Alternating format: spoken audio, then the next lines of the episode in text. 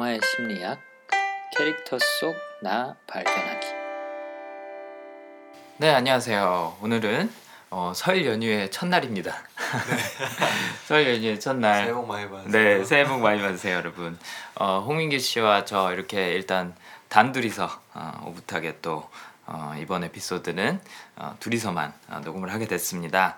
어, 다른 분들은 연휴라서 다 놀러 가셨더라고요. 아유. 네. 네. 가셔야죠. 저희가 이 뭐, 뭐죠? 그러니까 남자들이서 설 연휴 첫날. 예. 아무튼 어, 또 연휴에 이렇게 뵙, 뵙게 돼서 반갑습니다. 네. 네. 즐거운 시작을 해봐요. 네.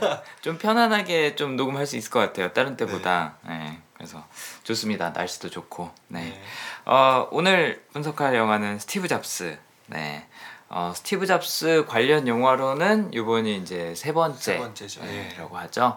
옛날에 나왔었던 그 실리콘밸리의 해적들이라는 네. 영화가 있었고 그 다음에 잡스. 커처 나왔던 네. 잡스 있었는데 그거는 뭐 스티브 잡스를 많이 따라하고 뭐 하긴 했는데 별로 그렇게 좋은 평 못 받았죠. 그쵸. 네. 그 다음에 이번에 이제 오스카 어, 후보로 여러 부분에서 여러 부문에서 오른 이 스티브 잡스라는 영화가 세 번째입니다. 네. 일단 마이클 패스, 패스벤더가 네. 네, 남우주연상을 받느냐 못 받느냐 디카프리오랑 같이 경쟁하느냐 마느냐 뭐 이런 얘기가 나오고 디카프리오가 있는데 찼는데요 이거를. 네 그러니까요 받으면 되게 배, 배 아플 것 같아요. 그러니까요 레버넌트 녹음할 때 그 얘기가 나왔었는데 디카프리오가 원래는 이 영화의 두 번째로 캐스팅이 됐다 그러죠 네. 첫 번째는 어, 크리스찬 크리스찬 베일이 하다가 지금 뭐 그 빅쇼트라는 영화에서 주연으로 나오고 있는 네. 크리스찬 베일이 원래는 처음에 발탁이 됐다가 하차하고 그 다음에 디카프리오가 제의를 받았었는데 거부하고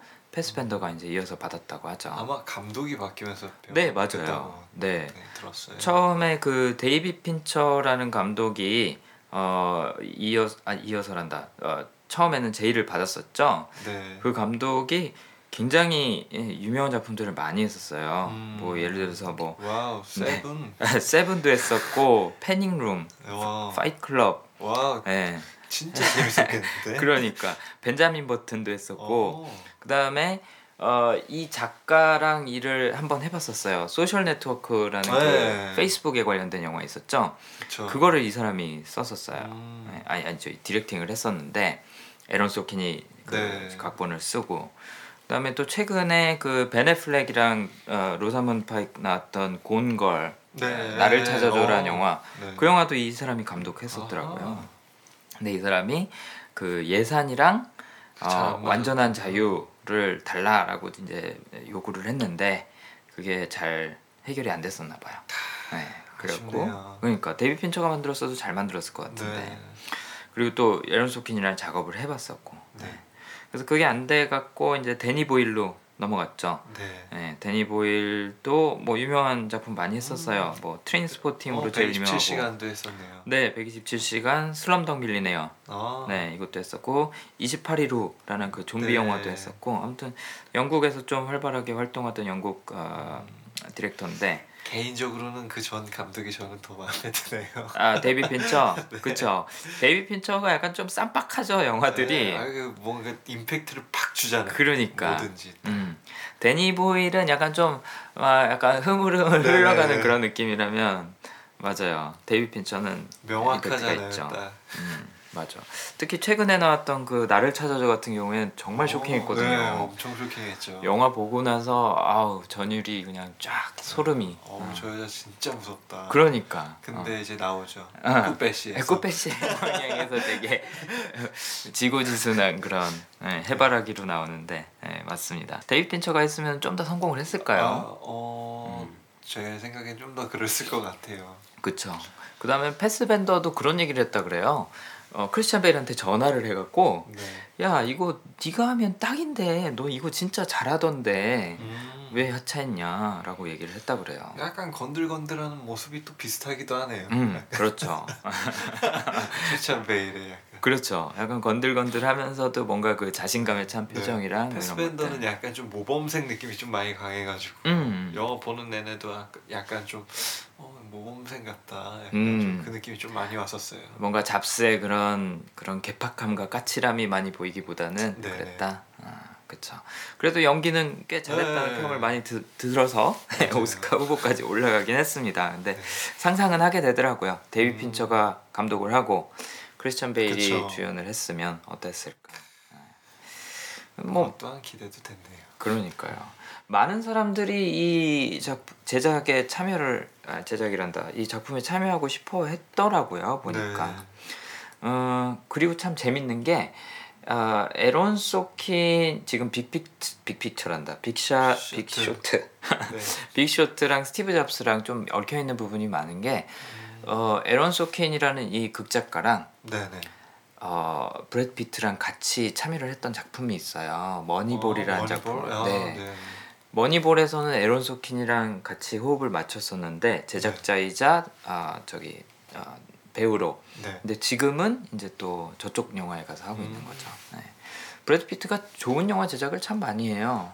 브래드 피트는 그거 뭐냐 좋은 작품을 보는 안목이 좀 좋은 것 같아요. 그러니까요. 네. 그러니까 브래드 피트가 네. 이렇게 점점 뭐 예전에도 그랬지만 음. 이렇게 했던 영화들을 보면은 네. 한 단계 한 단계씩 음, 자기의 그 value를 올려줄 수 있는 작품들을 딱딱 골라내는 것 같아요. 그러니까요. 본인이 배우하는 작품들도 그렇고 제작을 하는 네. 것도 그렇고 네, 굉장히 잘 네. 골라요. 네. 네. 참 희한한 게 촉이 좋은 거죠. 네, 촉이 좋아요. 되게 열심히 일하는 네. 것 같아요. 안젤리나 졸리랑 막 불화설 나오고 그러는데 아, 언제 이런 거 하고 있는지 그러니까요. 좀 신기해. 애들도 몇 명이에요? 여섯 명, 일곱 명? 어, 많죠, 엄청 많죠. 거기다 무슨 뭐 자선 사업하고 막전 네. 세계 돌아다니고 하는데 언제 아. 이렇게 시나리오 검토하고 그쵸. 제작에 참여하고 배우도 하고 참 음, 신기한 사람이에요. 원래는 그렇죠. 옛날에는 굉장히 약간 좀 뭐라 그럴까 갑툭튀라 그러죠. 갑자기 어디선가 튀어나온 그런 네. 무명 배우였고 출신도 원래부터 acting을 하던 음. 스타일이 아니라 뭐 막노동도 하고 뭐 아 그랬대요. 옛날에 스트리퍼하고 그러던 것도 와. 그게 아 극중에서 그랬던 건가 델마 루이스에서 잘 헷갈리는데 아, 아무튼 브래드 피트가 막 그렇게 배경이 탄탄한 그런 배우는 아니었어요. 근데 어, 전 탐 크루즈랑 네. 있었을 때 탐 크루즈가 더 top일 줄 알았는데 네. 브래드 피트가 더 쫙쫙 올라가더라고요. 브래드 피트는 보면은 본인 철학이 있는 것 같아요. 확실하게. 네, 연기 철학이. 네, 연기 철학도 탐 그렇고 크루즈는 몸빵. 네, 그렇지 약간 노력파 배우 그쵸. 네. 그래서 한국 사람들이 좋아하잖아 그쵸. 네, 성실한 배우 네, 맞아요 어, 아무튼 좀 연관성이 있습니다 최근에 음. 개봉한 그 빅쇼트라는 영화 저희가 참고로 어, 또 네. 나중에 분석을 하기도 할 건데요 네. 아무튼 데이비 핀처하고 크리스천 베일의 스티브 잡스였다면 어땠을까 궁금하긴 한데 어, 일단 패스밴더도 연기를 잘했기 때문에 한번 네. 보죠 네. 패스밴더가 또 저는 거기서 처음 봤거든요. 그 프로메테우스? 아 엑스맨에서 네. 마그네토로 나올 네, 때. 네. 아 그때 어. 되게 매력적이었어요. 그쵸. 그때부터 계속 찾아봤거든요. 아 그러셨구나. 그때 처음 보셨구나. 어. 이저 이 사람도 참 영국 배우예요. 참고로. 네. 네. 아, 되게 멋있어요. 네, 아 요즘 영국 배우들이 할리우드에서 대활약을 많이 하고 있어요. 네. 네. 톰 하디도 레버넌트에서 어. 그랬었고 크리스천 베일도 영국 배우인 거 아세요? 아 그래요? 이 사람이 어. 배트맨에 나와갖고 막 그렇게 미국 어, 그 액센트로 얘기를 해서 그런데 원래는 영국 배우예요. 그래서 뭐 TV, 영화 뭐 이쪽에 영국 사람들이 미국으로 건너와서 많이 음. 요즘 활약을 하고 있습니다. 네. 그래서 네, 패스밴더도 어, 영국 사람인데 네, 네. 미국 사람처럼 연기를 아주 잘했죠. 네. 네. 어 이게 또 영화가 스티브 잡스가 재밌는 게 오디션을 볼때 어, 에론 솔킨이 그 이전에 작업했던 TV 시리즈 뉴스룸이라는 네네. 음, 그 TV 시리즈에 아 존 스컬리 아, 스컬리가 그분이었군요. 네 맞아요 아. 그 뉴스 앵커로 나오는 아 맞다. 네네 그 사람이 제프 데니얼스라는 배우인데 네. 덤 앤 더머에도 참고로 나오는 게 이 네, 사람이에요. 어.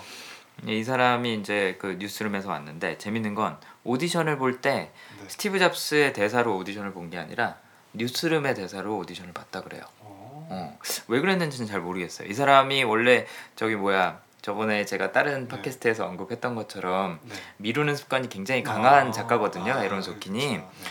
어, 참고로 모르시는 분들도 계실 텐데 제가 엔쌤의 심리분석 상담소라는 팟캐스트를 또 진행을 하고 있습니다. 근데 거기서 미루기 습관이라는 주제에 대해서 얘기를 한 적이 있어요. 아, 재밌게 봤어요. 아, 예. 네. 아, 들으셨겠죠? 네, 그쵸. 들었죠. 아, 혹시 저 모르는 사이에 스튜디오에 와 계셨던 거 아닌가? 네. 그림만 봤습니다. 아, 그러셨군요. 아, 그림은 직접 그리셨잖아요. 이분이 왜 이러시나? 네, 어, 표지 작업을 여기 아. 계시는 홍민규 씨가 해주셨어요. 아주 예쁘게. 네. 아, 참고로 그 아닙니다. 오- 움직이는 버전도 있잖아요. 네, 그 움직이죠. 램프가. 네. 네. 아무튼 어, 어디 어디서 와- 왔죠 지금? 네, 뉴스 뉴스로. 뉴스룸. 네. 어, 에론 소킨이 예, 굉장히 미루는 습관이 강하기로 유명해요. 음. 그래서 막바지에 막 이렇게 작업을 하고 그래서 홍상수 감독님이 하시는 것처럼 그래갖고 아마도 오디션 볼 때 대사가 안 나와 있지 않았을까 음. 각본이 안 나와서 이전 작품으로 오디션을 네, 보지 네, 않았을까 그런 생각도 들고. 네.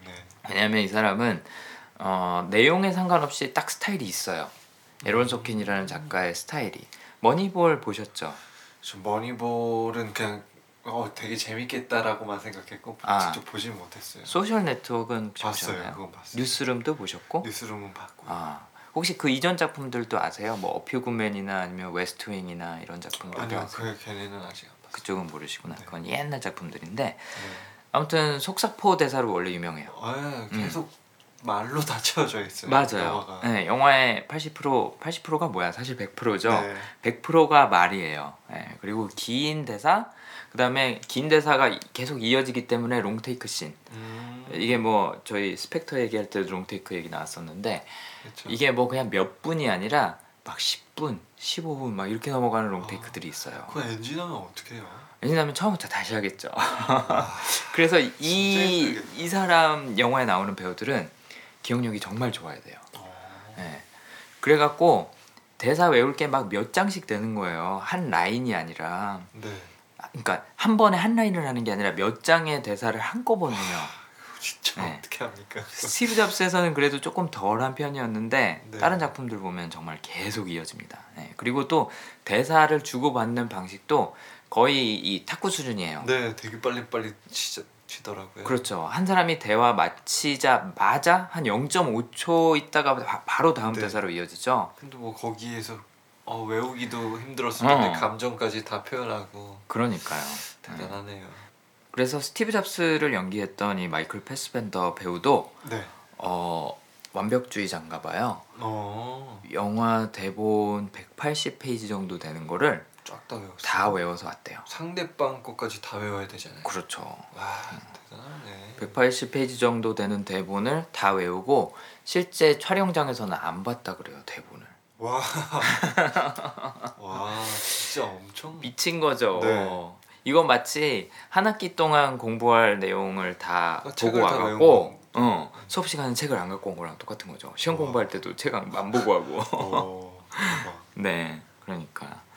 그래서 뭐 아무튼 이- 이 에런 소킨이라는 작가의 작품들은 갖고 있는 특징들이 있습니다. 네. 그래서 어, 팬들이 많아요.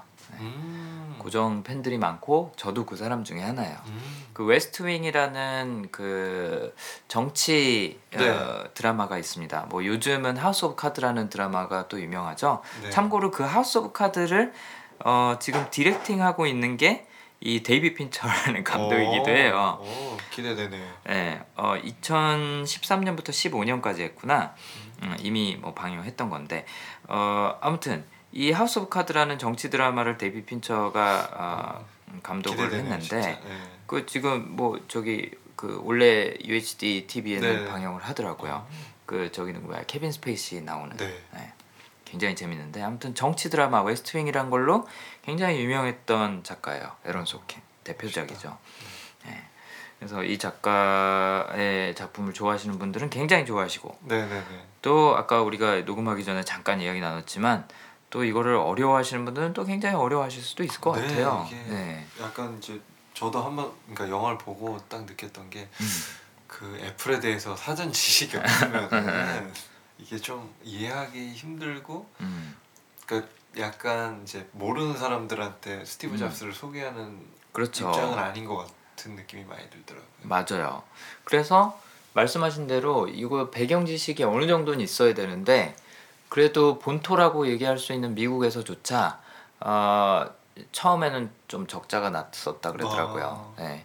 제작비가 3천만 불인가가 들어갔는데 어, 첫 4주 수익인가가 예, 네, 1700 인가? 1,700만 불 정도. 네. 그래서 뭐 그 BEP를 넘기려면 이제 해외 상영 수입이랑 뭐 DVD 판매랑 뭐 이런 것들이 받쳐줘야지 이제 와, 넘어가겠죠. 진짜 오랜 동안 만들었는데 4주 안에 결판 나네요. 그러니까요. 네. 영화가 또 이제 그런 아유 그런 게 또 있군요. 또 그게 블락버스터나 돼야지 4주 안에 결판이 나지 좀 작은 영화들 아트 네. 무비 이런 것들은 막 1주 만에 내리기도 하고 어, 2주 만에 맞아요. 내리기도 하고 하니까 뭐 대호 음, 대호도 굉장히 기대 많이 했었는데 네. 올레 TV에 2주 만에 올라왔나 그랬던 걸로 와, 기억해요. 진짜 엄청난 적자네요. 그렇죠. 이게 영화는 기본적으로 그렇게 만드는 것 같더라고요. 아 이거는 뭐 몇 개를 하면 몇 개는 당연히 실패하겠지. 어. 그냥 확률로 그렇게 보고 하는 것 같아요. 근데 참 오래 준비하고 많은 네. 사람들이 관여되고 엄청난 그러니까요. 제작비가 들어가고 하는데 음. 그걸 지켜보는 심정이 좀 아, 조마조마할 것 같아요. 제작자 입장에서는. 네. 그래서 영화는 그 펀드를 만들어서 하잖아요. 네네네 네, 맞아요. 제작을 할 때 우리나라도 보면 뭐 무슨 무슨 투자 펀드 투자 맞아요. 투자자 뭐 이렇게 투자 뭐 저저저거 사 해갖고 하는데 그래서 요즘에는 한국 영화도 그러니까 제가 아는 감독님한테 여쭤보니까 투자사, 제작사 뭐 이렇게 음. 그렇죠. 다 나눠져 있더라고요. 그렇죠. 그래가지고 보통 큰 데는 투자랑 제작을 같이 하지만 음 그렇죠. CJ 같은데. 네네네. 음, 보통은 이제 음. 투자사, 제작사 따로 있어가지고 투자사가 더 많은 음. 이제 이득을 가져가더라고요. 퍼센테이지를. 그러니까 영화가 어떻게 보면 옛날 주식하듯이 네네, 음, 돼버린 거죠. 돼버렸어요. 네, 맞아요. 영화에 대해서 조금 이제 얘기를 본격적으로 시작을 해보죠. 네네. 일단 뭐 간단히 배경을 설명을 드리자면 어, 스티브 잡스가 애플을 어, 창립하고 어, 맥킨토시라는 새로운 어, 컴퓨터 라인을 음. 소개하는 1984년 예, 그렇죠. 예, 그때 한번 그 다음에 1988년 넥스트. 회사. 네. 넥스트 회사 설립했을 때, 그러니까 애플에서 쫓겨나갖고 네. 넥스 설립해서 제품 발표할 때, 넥스트 로고를 되게 유명한 분이 네 만들었어요. 맞아요. IBM 로고 만드신 분이. 맞아요, 맞아요. 그거 만드느라고 천만 불을 네. 썼나 뭐 그렇죠. 어, 예쁘더라고요 보니까. 지금 지금 보니까. 봐도 예뻐요. 예, 영화에서도 이렇게 자, 자꾸 보여주잖아요. 네. 얼마나 예쁜지. 예, 그래서 1988년 그 다음에 애플에 복귀해서 이제 아이맥을 선보일 때 네. 예, 1998년 이렇게 세 어, 단계로 나눠서 영화를 이제 에, 음. 스토리를 끌어 나갑니다. 그래서 어, 이게 어떤 의미가 있는지 잘 모르는 상황에서 보면은 왜 이렇게 갑자기 네. 훌쩍훌쩍 뛰어넘지라고 생각할 수 있을 그쵸. 것 같아요. 그리고 다 쇼 바로 직전. 그치 그치 발표회 바로 네. 직전 발표회도 뭐 다 보여주는 것도 아니고 그쵸. 원래 스티브 잡스는 그 발표에 그 완전 음. 꽃을 피우는 사람인데 그러니까 발표 바로 전을 보여주니까. 그러니까 약간 좀 감질맛 나게 끊는다라는 느낌이 들 수도 있을 것 네, 같아요. 약간 좀 그런 느낌이 큽니다. 그렇죠. 네. 근데 애플 스토리를 알고 계신 분들 또 이런 발표회를 한 번이라도 보신 분들은 뒷얘기가 궁금하죠. 그렇죠. 아, 그 전에 이런 게 있었구나. 음. 마치 영화를 만드는 사람들은 영화를 어떻게 만드는지, 그러니까 영화 속에서 영화 만드는 프로세스를 보는 거랑 비슷한 느낌이에요. 네네네. 우리는 항상 결과물만 보는데 그 뒤에는 어떤 일들이 있었나 그쵸. 비하인드 스토리를 보는 거니까 만약에 그런 영화를 찍었다 그러면 영화과 학생들이나 뭐 영화 그런 애호가들은 아 저렇게 찍는구나 하고 재밌어 할 텐데 음. 그렇지 않은 사람들은 일반 사람들은 그쵸. 좀 심심해할 수도 있는 거겠죠. 일반 분들한테는 약간 아 이게 뭐, 앱, 뭐 아이팟 나왔습니다. 뭐 네. 예를 들어서 그런 걸 원했을 수도 있겠는데 음. 그 전께 나와서 좀 흥행에는 좀 실패했을 수도 있을 것 같아요. 그런 것 같아요. 예, 좋은 연기에도 불구하고. 음. 근데 팬들한테는 어쨌든 굉장한 만족감을 줬던 네. 어, 그런 영화였고 또 그런 스토리였던 것 같아요. 저도 뭐 어, 네. 굉장한 애플 빠잖아요. 저도 음. 네 컴퓨터를 애플로 한번 바꾸고 나서 윈도우로 다시 못 가죠. 맞아요. 언제 바꾸셨어요? 저 군대 전역하자마자 바로 음. 2010년도 어 그렇구나. 이제 이제 6년째 네. 돼가는군요. 저는- 아이폰도 사고 음. 그, 하나 사면 이제 쭈르륵 사게 돼 있죠. 네, 다른 네. 걸못 사겠어요. 약간 다 연동이 되니까 맞아요. 그게 스티브 잡스가 영화 내내 얘기하는 폐쇄형. 폐쇄 시스템, 네. 네, 폐쇄형 시스템에 대한 얘기죠. 그러니까 딱 바운더리를 뒀고 그 안에서는 정말 완벽하게 네. 아, 구축을 해나가는 그런 시스템을 얘기를 하는데 저는 이 영화 보면서 어, 옛날 생각이 되게 많이 나더라고요. 어떤 생각이요? 그 이유가 어 이 84년에 그 맥킨토시 슈퍼볼 광고가 나왔다 그랬잖아요. 네네. 그걸로 이제 영화가 시작을 하는데 옛날에는 애플 1, 애플 2 컴퓨터까지 있었고 그거는 어떻게 보면은 약간 좀 취미 컴퓨터로 남았었는데 대중화되기 시작한 게 맥킨토시예요. 그쵸. 그게 1984년도부터인데 이제 저희가 80년대생이잖아요. 네. 제가 초등학교 다닐 때 저는 이제 미국에서 초등학교를 다니고 했으니까 초등학교 다닐 때 애플 컴퓨터가 저기 학교에 있었어요. 지금 회. 회, 회, 회사라고 할 뻔했어. 초등학교 때 회사 안 다녔어. 네. 어, 초등학교 때 애플 컴퓨터였어요. 다. 와. 그 영화 내에서도 언급이 돼요. 애플 교육으로- 컴퓨터는 교육 시장이다. 예. 정말 꽉 잡고 있었거든요. 아 그리고 음. 뭐 아이패드도 처음 나왔을 때 교육 시장부터 잡았어요. 그렇죠. 맞아요. 아이브가 어서 이렇게 만들어가지고 맞아요, 교과서 맞아요. 만들 수 있게 해가지고 아우 얘는 머리 진짜 잘 쓴다 이 생각했었거든요. 맞아요. 그러니까 자기네 니시 그 마켓이 확실하게 있던 회사인 거죠. 음. 그래서 뭐 교육 시장, 그다음에 뭐 예술가나 디자이너, 예술 음. 쪽, 음, 뭐 이쪽으로 좀 많이 잡고 있었죠.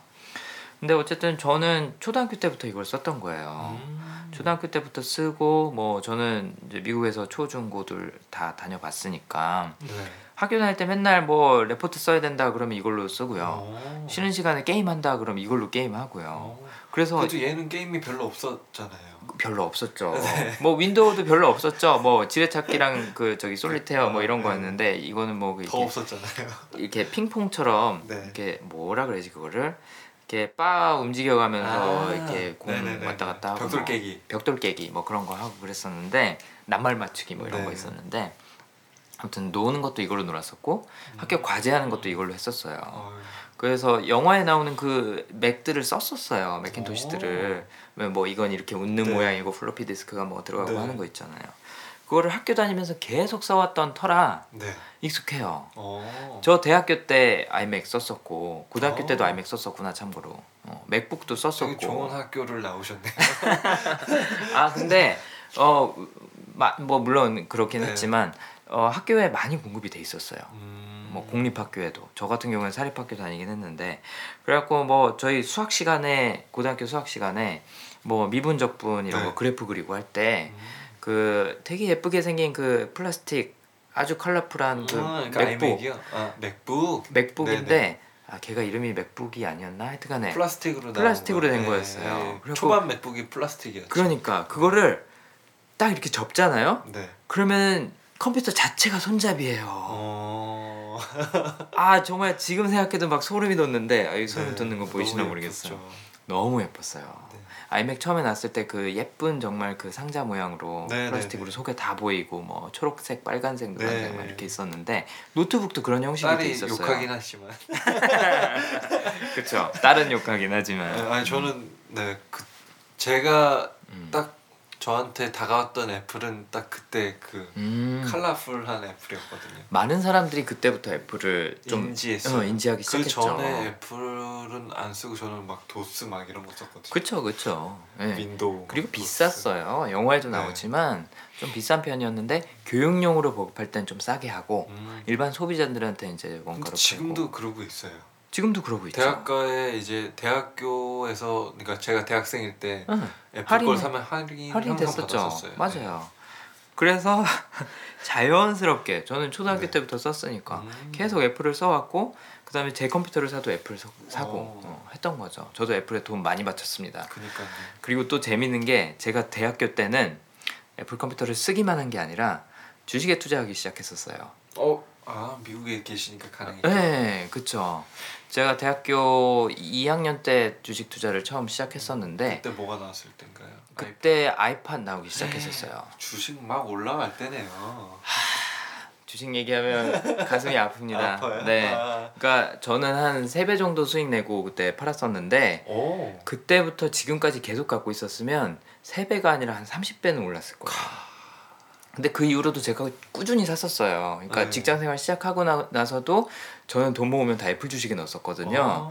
그러다가 이제 빅쇼트라는 영화에서 얘기가 나오겠지만 2008년도에 금융위기 왔을 때 네. 아, 난 주식 쫄아갖고 못하겠다. 그래서 그때 팔았었어요. 아 이런 아이폰까지 보셨어야 되는데. 그러니까 아, 아이폰 아이폰까지는 봐- 보긴 봤어요. 봤는데 네. 2008년에 이제 금융위기가 왔었거든요. 미국에서 음, 리먼 브라더스 사태 오고 음. 그 아. 서프라임 모기지 네네네네. 그게 2008년도예요. 아이폰 나오기 전이네. 그죠? 응? 아니 아이폰 2007년도에 나왔으니까. 2007년도에 나왔어. 아 모르시는구나. 한국에서는 아이폰이 2009년도인가 2010년도에 나왔죠. 네. 3GS에서부터 나온 네네네. 거예요. 그게 세 번째 모델이에요. 아, 세 번째 모델. 처음에 제가 이따 보여드릴게요. 저 아이폰 첫 번째 모델 아직도 갖고 있어요. 아, 그래요? 2007년도에 나왔던 아이폰 첫 번째 모델이 있었고 네. 그 다음에 3G 모델이 나왔어요. 네, 그게 3G 는 이제 봤어요. 3G가 이제 한국에 나왔던 거의 이전 모델이에요. 어. 그 다음에 3GS가 나왔죠. 음. 한국에는 그 세 번째가 나온 거예요. S부터 나왔구나. 네. 그래서 저는 아이폰도 봤어요. 봤는데 2008년 금융위기 때 와 이거 진짜 심각하다. 어. 여, 그 영화에서도 아니 빅쇼트를 자꾸 넘어가는데 네. 그 영화에서 얘기가 나오거든요. 이거 우리 완전히 원시 시대로 돌아갈지도 모른다. 경제가 완전 망하는 거고 자본주의도 망하는 거고 막 이런 얘기가 나왔었거든요. 진짜로 쫄아갖고 팔았어요.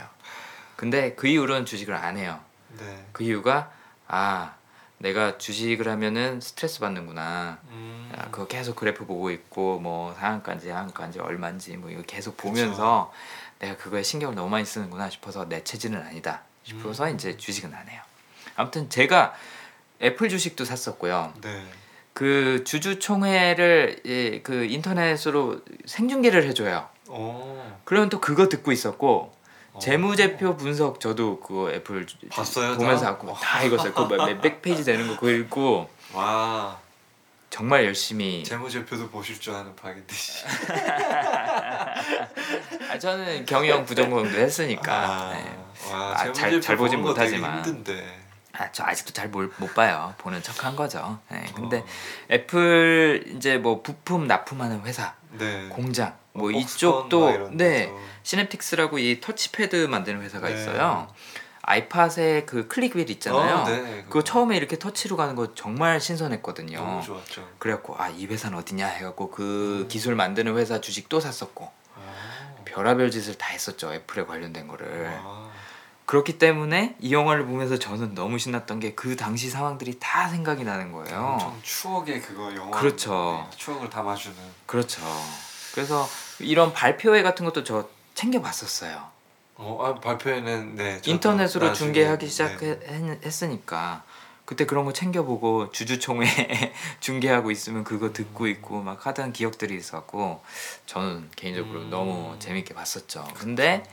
이런 경험을 공유하지 않는 분들한테는 아이 왜 얘기가 진행될만 하면 끊기냐 네. 어 나는 좀 신나는 걸 보고 싶은데 왜 얘네들 다, 다 잘라가지고 막 응, 약- 뒤섞여 네, 놓고. 뒤섞인 편집해 놓고 뭐 말만 하는 것만 자꾸 보여주고 그쵸. 뭐 가족사 얘기하고 네. 그래서 좀 답답하실 수도 있을 것 같아요. 음, 하지만 하지만 스티브 잡스라는 인물을 이해하기 위해서는 그쵸. 또 애플이 갖고 있는 철학이라든지 역사를 이해하기 위해서는 이 영화에서 얘기하는 걸 사실 알지 못하면 네. 그 그림을 볼 수가 없는 것 같아요. 네. 음, 그런 의미에서는 정말 한 번쯤 봐야 될 영화라고 생각을 해요.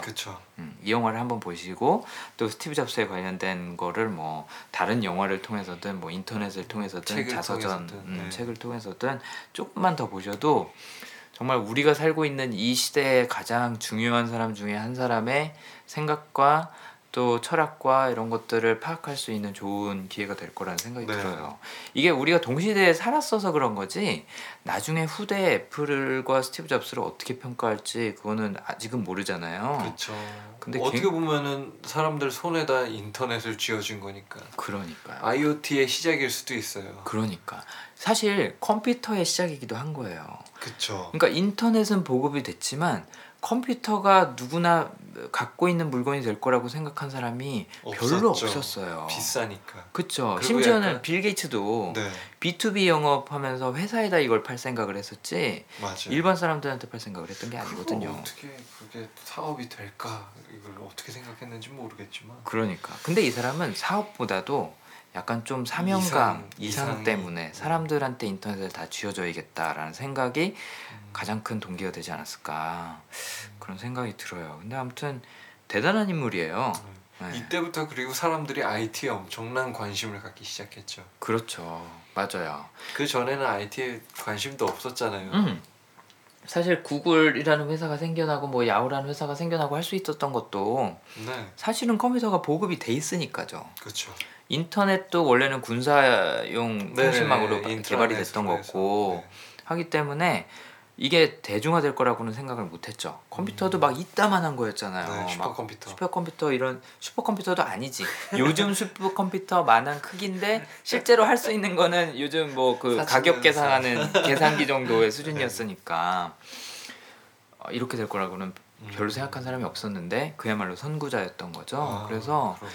뭐 우- 농업혁명, 산업혁명 이후에 인터넷 혁명을 어떻게 보면 스티브 잡스가 이끈 거라고 해도 네. 과언이 아닐지도 모른다는 생각이 들어요. 나중에 쓰여질 역사에서는 뭐 지금은 뭐 여러 인물들이 거론이 되겠지만 음. 나중에 사람들이 기억하는 건 스티브 잡스가 아닐까. 그리고 요즘에도 보면은 사업할 때도 보면은 IT가 접목이 안 된 데가 없어요. 그쵸. 뭐 이제는 뭐 이제 숨 필수죠. 공기 같은 존재가 돼버려가지고. 아니 택시 부르는 거를 휴대폰으로 하고 네. 인터넷으로 하고 결제하고 할 거라고 누가 생각을 했겠어요. 그러니까요. 사실 택시 하면은 제일 제일 뭐라 그럴까 기본적 기본적인 그런 네. 옛날 방식의 산업이잖아요. 그렇죠. 와 근데 그게 IT랑 요즘 접목이 되고 있어요. 네. 뭐 모든 회사들이 다. 어, 모든 회사들이 다 뛰어들고 있잖아요. 그렇죠. 뭐 카카오톡에서 그걸 뛰어들고 네. 그다음에 뭐 그런 결제 시스템 같은 네. 것도 우버도 있고 아직 음. 못 들어오긴 했지만. 응, 맞아요.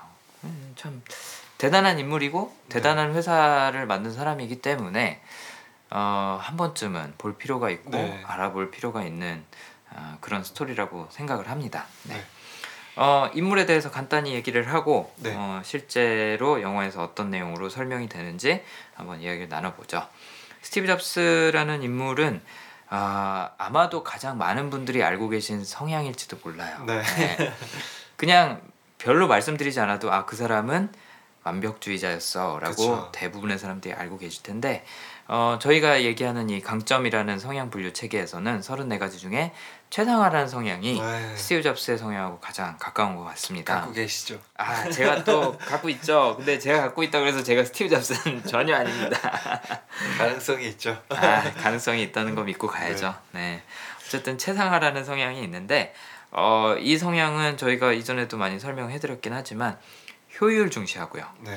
아, 완벽함을 추구하고요. 네. 또 본질적인 걸 굉장히 중요시 여깁니다. 음. 그다음에 또 단순 명료한 그런 음. 심플한 예, 본질이랑 같은 얘기죠. 네. 단순 명료하고 심플한 그런 어, 어떻게 보면은 그 미니멀리스트 네. 어, 같은 개념이라고 볼 수가 있는 거죠. 근데 이 완벽의 기준이 어, 혹은 최상이라는 기준이 굉장히 주관적이에요. 그쵸.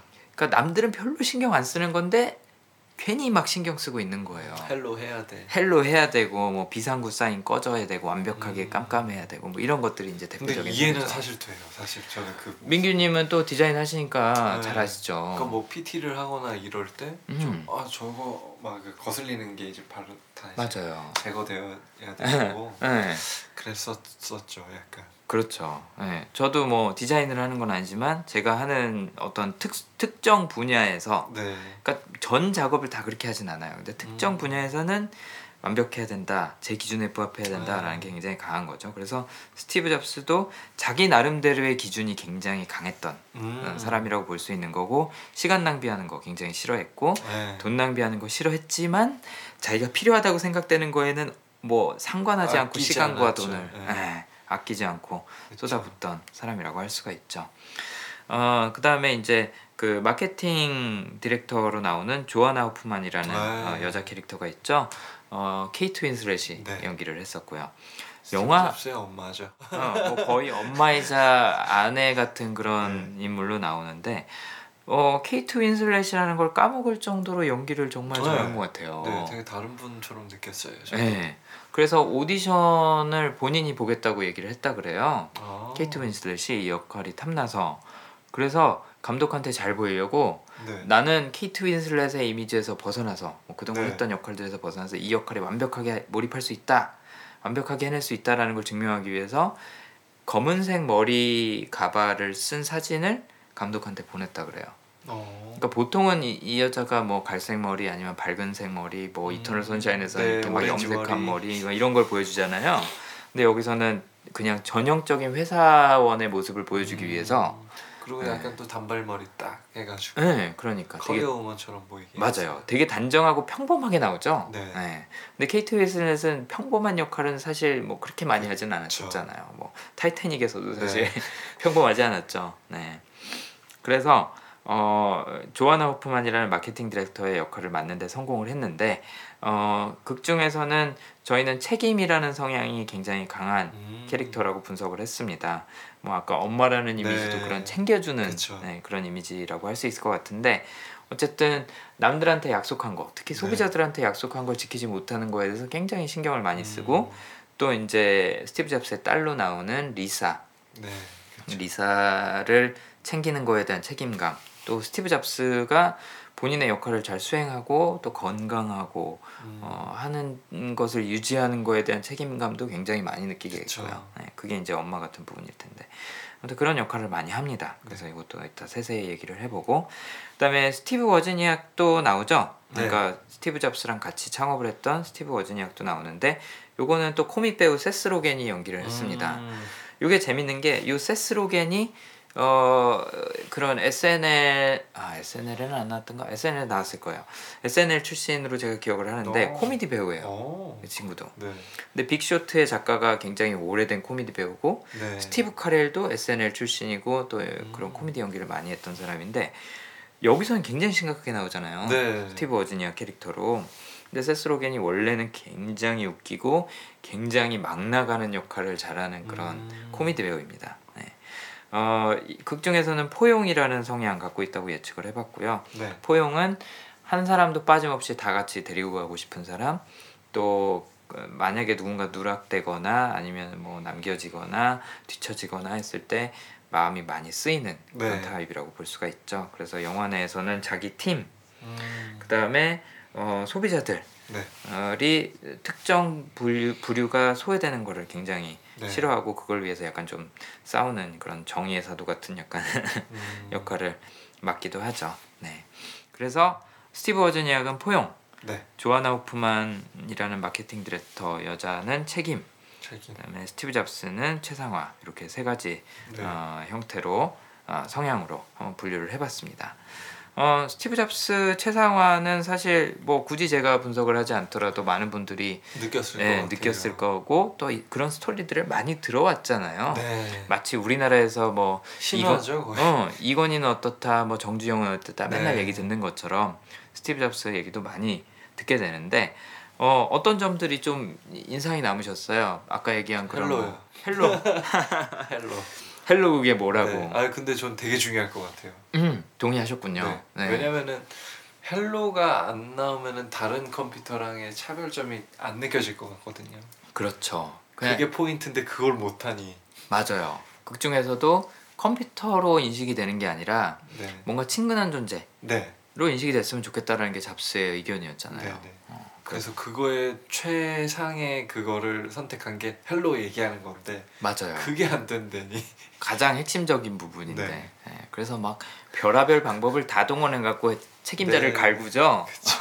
너 일어나게 할 거야. 그래서 이거 제작한 사람이 넌데 이거 네. 실패했다고. 그죠. 그 방법론은 잘못되긴 했지만 맞아요. 그 남을 그렇게 막 그렇게 하- 막 힘들게 하고 그런 건 음. 잘못되긴 했지만 음. 그 포인트들은 되게 잘 찝은 것 같아요. 뭐가 중요한지를 확실하게 알고 있었던 네. 거죠. 그러니까 자기만의 철학이 어떻게 보면 확실한 거예요. 네. 그게 어떻게 보면 본질이라는 데서 출발을 한다고 볼수 있는데 최상화를 갖고 있는 사람들은 이 본질이라는 걸 굉장히 중요시 여기는 이유가 음. 가장 근본적인 것을 파악해서 거기에 대한 해결책을 제시하는 것이 가장 효율적인 음. 해결책이라고 보기 때문에 네. 본질을 항상 찾고 또 그걸 중요시 여기거든요. 근데 약간 저도 약간 네. 요런 경향이 없지 않아 있긴 하거든요. 최상화가 상위권에 있을지도 상위권에, 모르겠네요. 네, 있을 것 같아요. 왜냐면은 제가 항상 중점적으로 생각하는 게 효율, 네. 본질, 단순함 요게 이제 보면은 되게 큰 어. 근데 이게 교육받아서 그런 건지는 모르겠어요. 사실 디자인을 한다 하면은 네, 네. 어떻게 보면 디자인의 제일 기본적인 철학들 이런 그렇죠. 것들이 어떻게 보면은 다 음. 본질과 음, 약간 음, 단순함 음, 뭐 이런 음. 거거든요. 그쵸 그래서 그런지 모르겠지만 저도 음. 약간 좀이 그쵸 생각을 좀 많이 따라가는 것것 같아요. 같아요. 그리고 지난주에 저하고 말씀 나누시다가 그 진리를 네. 나는 찾고 있다라는 말씀도 하셨잖아요. 네, 그것도 어떻게 보면 본질이죠. 그렇죠. 네. 근데 꼭 디자인을 하신다 그래서 다 진리를 추구하고 본질을 찾고 하지는 않을 것 같아요. 네, 네, 맞네요. 그래서 민규님의 성향에 최상화가 있기는 있을 것 같습니다. 네. 상위 다섯 개는 없지만. 네, 그렇죠. 그 다음에 또 기억에 남는 것들이 있어요. 혹시 제- 스티브 잡스가 굉장히 막 본질적인 거 추구하던 거. 음, 그리고 그거 안 나온 거 조금 아쉬웠었어요. 뭐야? 존 스컬리한테 설탕물만 팔겠냐고. 아 그 처음에 대사가- 설득하는 과정에서 네, 그 대사 안 나와. 아 왜 그거 안 하지? 막 음. 이런 거. 맞아 맞아. 그 대사가 제일 멋있다고 생각하거든요. 그쵸. 근데 그 대사를 좀 우회적으로 다른 대사로 네, 바꿔서 사용을 하죠. 맞아요. 근데 원래 존 스컬리라는 그 이 CEO를 영입을 할 때 펩시에서 데려왔는데 네. 너 맨날 설탕물만 팔 거야 아니면 세상을 바꿀 거야? 음, 그 질문을 해서 아, 약간 당황시키고 데려왔다 네. 그래죠. 음, 그 질문이 안 나왔는데 그것도 어떻게 보면 본질에 네. 접근하는 거죠. 네가 하고 있는 비즈니스의 본질은 설탕물 파는 것밖에 안 돼. 뭐 맞아요.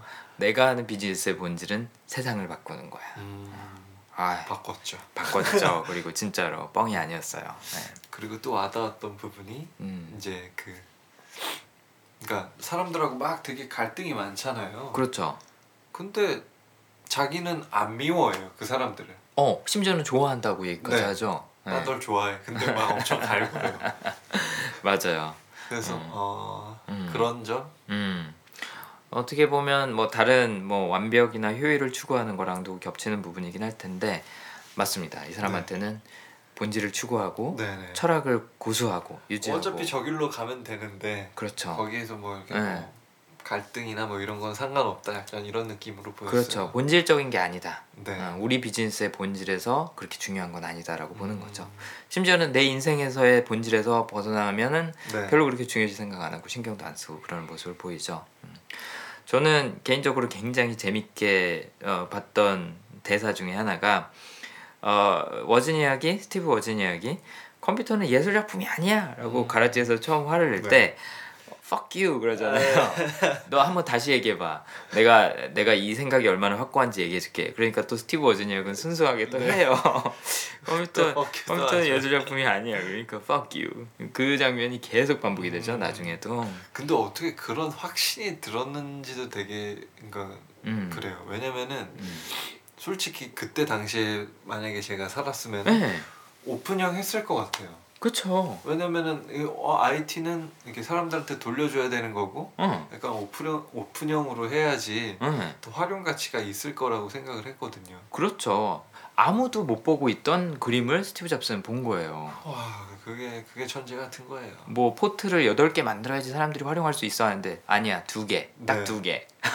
그 뭐였지? 프린터랑 네. 그 모니터. 모니터. 네. 어 맞아. 그것만 쓰게 하면 돼. 와 음, 정말 이런 생각을 하고 또 자신감을 갖는다는 게 재밌죠. 스티브 잡스가 했던 유명한 명언 중에 하나가 여기 영화에도 나오는데 사람들은 뭘 원하는지 몰라. 어, 보여주기 맞아요. 전까지는. 맞아요. 이 사람이 또 그런 것도 얘기했잖아요.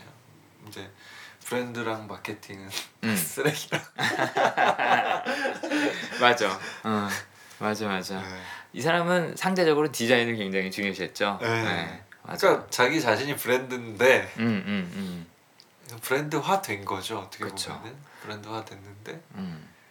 억지로 만들어내는 브랜드나 마케팅은 소용없다. 네 그런 뜻이죠. 소비자들의 의견을 최대한 반영하고 어, 연구하고 해서 하는 건 소용이 없다. 네, 어, 우리가 맞아요. 끌고 가야 된다라는 그런 확신이 있었던 거죠. 네. 그런 의미에서 어, 민규님이 갖고 계신 자기 확신이라는 네. 그 테마랑도 비슷한 점들이 많이 보이는 아, 것 같아요. 그래도 저는 스티브 잡스처럼 그런 해안이 없기 때문에 어. 그게 약간 좀 저 같은 경우는 이제 데이터 음. 수집해서 좀 풀어가는 방식이거든요. 네. 그쵸. 대단한 것 같아요. 이 사람이 참고로 아, 이렇게 얘기하면 또 제 자랑이 될 것 같지만 네. 이 사람이 갖고 있는 성향 중에 연결성이 또 있을 것 같다는 생각도 들더라고요. 그러니까 음. 이 사람은 어, 영화에서 그런 얘기 나오죠. 너 한 게 뭐 있냐? 너 그냥 다른 사람이 한 거 이것저것 갖고 갖고 그거 음. 다 합쳐놓고 또 사람도 그냥 뭐 이 분야 전문가 이 분야 전문가 합쳐놔갖고 팀 구성하고 네. 넌한 거 없잖아라는 얘기를 네. 하는 장면이 있는데 연결성이 사실 잘, 제일 잘하는 게 그거예요. 음. 여기저기서 쓸만한 것들 끌어다가 합쳐놓는 거. 이 사람이 했던 또 유명한 얘기 중에 하나가 오케스트라. 어, 영화에서는 그 오케스트라 얘기가 나오는데 어, 책에서 그러니까 자서전에서 나오고 또 유명해진 말 한마디 중에 하나가 어, 인문학과 기술의 음. 경계선에서 있다 나는 음. 어, 그 얘기를 한 적이 있죠. 그러니까 이 사람은 어느 한쪽의 전문가는 아니에요. 네. 근데 그 둘을 연결시키는 좀그 융합의 그렇죠 융합의 전문가죠. 시작이에요 어떻게 보면. 어, 맞아요. 월- 원래 그 융합하는 생각을 안 했었잖아요 사람들이 또. 보통 깊게 들어갔죠. 네. 네, 한 분야를 깊게 들어갔죠. 그래서 뭐그 최근에 생겼죠 아마 융합 대학원들이. 맞아요. 네. 그런 것들이 스티브 잡스가 굉장히 많이 부각을 시켜줬죠. 그 중요성을. 네. 그래서 어, 네. 전문가가 아니기 때문에 어쩌면 이런 얘기를 할 수 있지 않았을까. 음. 더 멀리 볼 수 있으니까 깊게 들어가면은 거기에 이제 시야가 가려지잖아요. 음. 근데 한 발짝 뒤로 물러서면은 얘네들이 어떻게 연결되고 큰 그림은 뭔지가 좀 보이는 음. 어, 그런 경향이 있죠. 근데 어쨌든 최상화라는 성향 때문에 그런 것들이 다 네. 어, 어떻게 보면 동기가 되지 않았을까. 가장 강한 성향은 최상화 아니었을까 그런 생각이 음. 들어요. 그러니까 자기가 생각하는 가장 이상적인 형태의 사회, 기술, 네. 예술 이런 것들을 항상 생각하고 있었던 것 같거든요. 네. 저는 개인적으로 그 로고 아까 넥스트 로고도 네. 말씀하셨지만 그 큐브 넥스트에서 만들었던 네. 그 컴퓨터 하드웨어, 아 거기 대사도 되게 재밌었어요. 예, 1도 막 이런 거. 1mm, 1mm. 예, 그 정육면체가 실제로 육안으로 봤을 땐 정육면체처럼 보이지 않기 때문에 완벽하게 이양 옆에 그 면을 1mm씩 깎아서 만들었다. 디자이너들이 고민해야 할 문제인데. 그렇죠.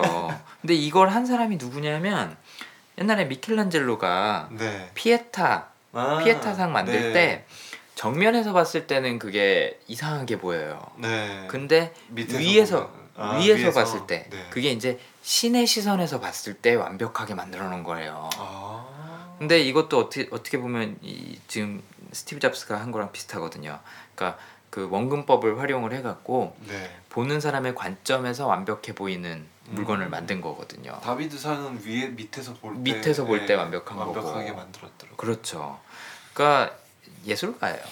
이 사람도 예술가 기질이 있는 사람이에요. 아티스트죠. 그쵸 아티스트죠 그래서 컴퓨터의 본질은 무엇이냐에 대한 것도 어, 분명한 철학을 갖고 있어요 예술 보는 게 즐거운 예술 작품이자 네. 또 만인을 위한 또 만인에게 어, 접근성이 높은 무섭지 않은 그런 도구여야 한다라는 철학을 고수했기 음. 때문에 OS를 디자인할 때도 항상 쉽게 사용할 수 있도록 음. 단순하게 폐쇄형 시스템으로 만들고 했던 거죠 그리고 OS 디자인할 때 또 일화가 있는 게 네 모든 윈도우 창 안에서 뜨잖아요. 그렇죠 직각이 없어요. 맞아요 round corner 다 round corner 줬어요. 맞아요. 근데 그거를 위해서 엄청난 노력을 했더라고요. 왜냐하면 그 당시 그래픽으로 그걸 표현하려면 resource가 네. 많이 필요하고 또 코딩도 깔끔하게 해야지 그걸 효율적으로 표현, 그쵸. 표현하지 안 그러면 막 막 얽히고 네. 막 멈추고 하니까 근데 그 round corner를 완성을 시켰죠. 그렇죠. 지금도 round corner예요 다. 그렇죠. 옛날에 그래서 아이폰에서 그 round corner 네. 특허 내려다가 빠꾸 맞고 욕 먹고 그랬었잖아요. 음, 아니 무슨 그쵸. 그런 거 갖고 곡선을 특허를 내냐. 어. 그게 곡선이. 몇 도냐 그거를 특허를 네. 내니까 특허청에서는 굉장히 황당했을 것 같기는 해요. 네, 맞아요. 근데 어쨌든 미학에 대한 철학과 또 그 뭐라 그럴까 가치가 굉장히 높았던 거죠 네. 스티브 잡스한테는. 어, 이게 이- 이게 이 물건이 무엇을 해야 되냐에 대해서 고민을 했던 거죠. 네.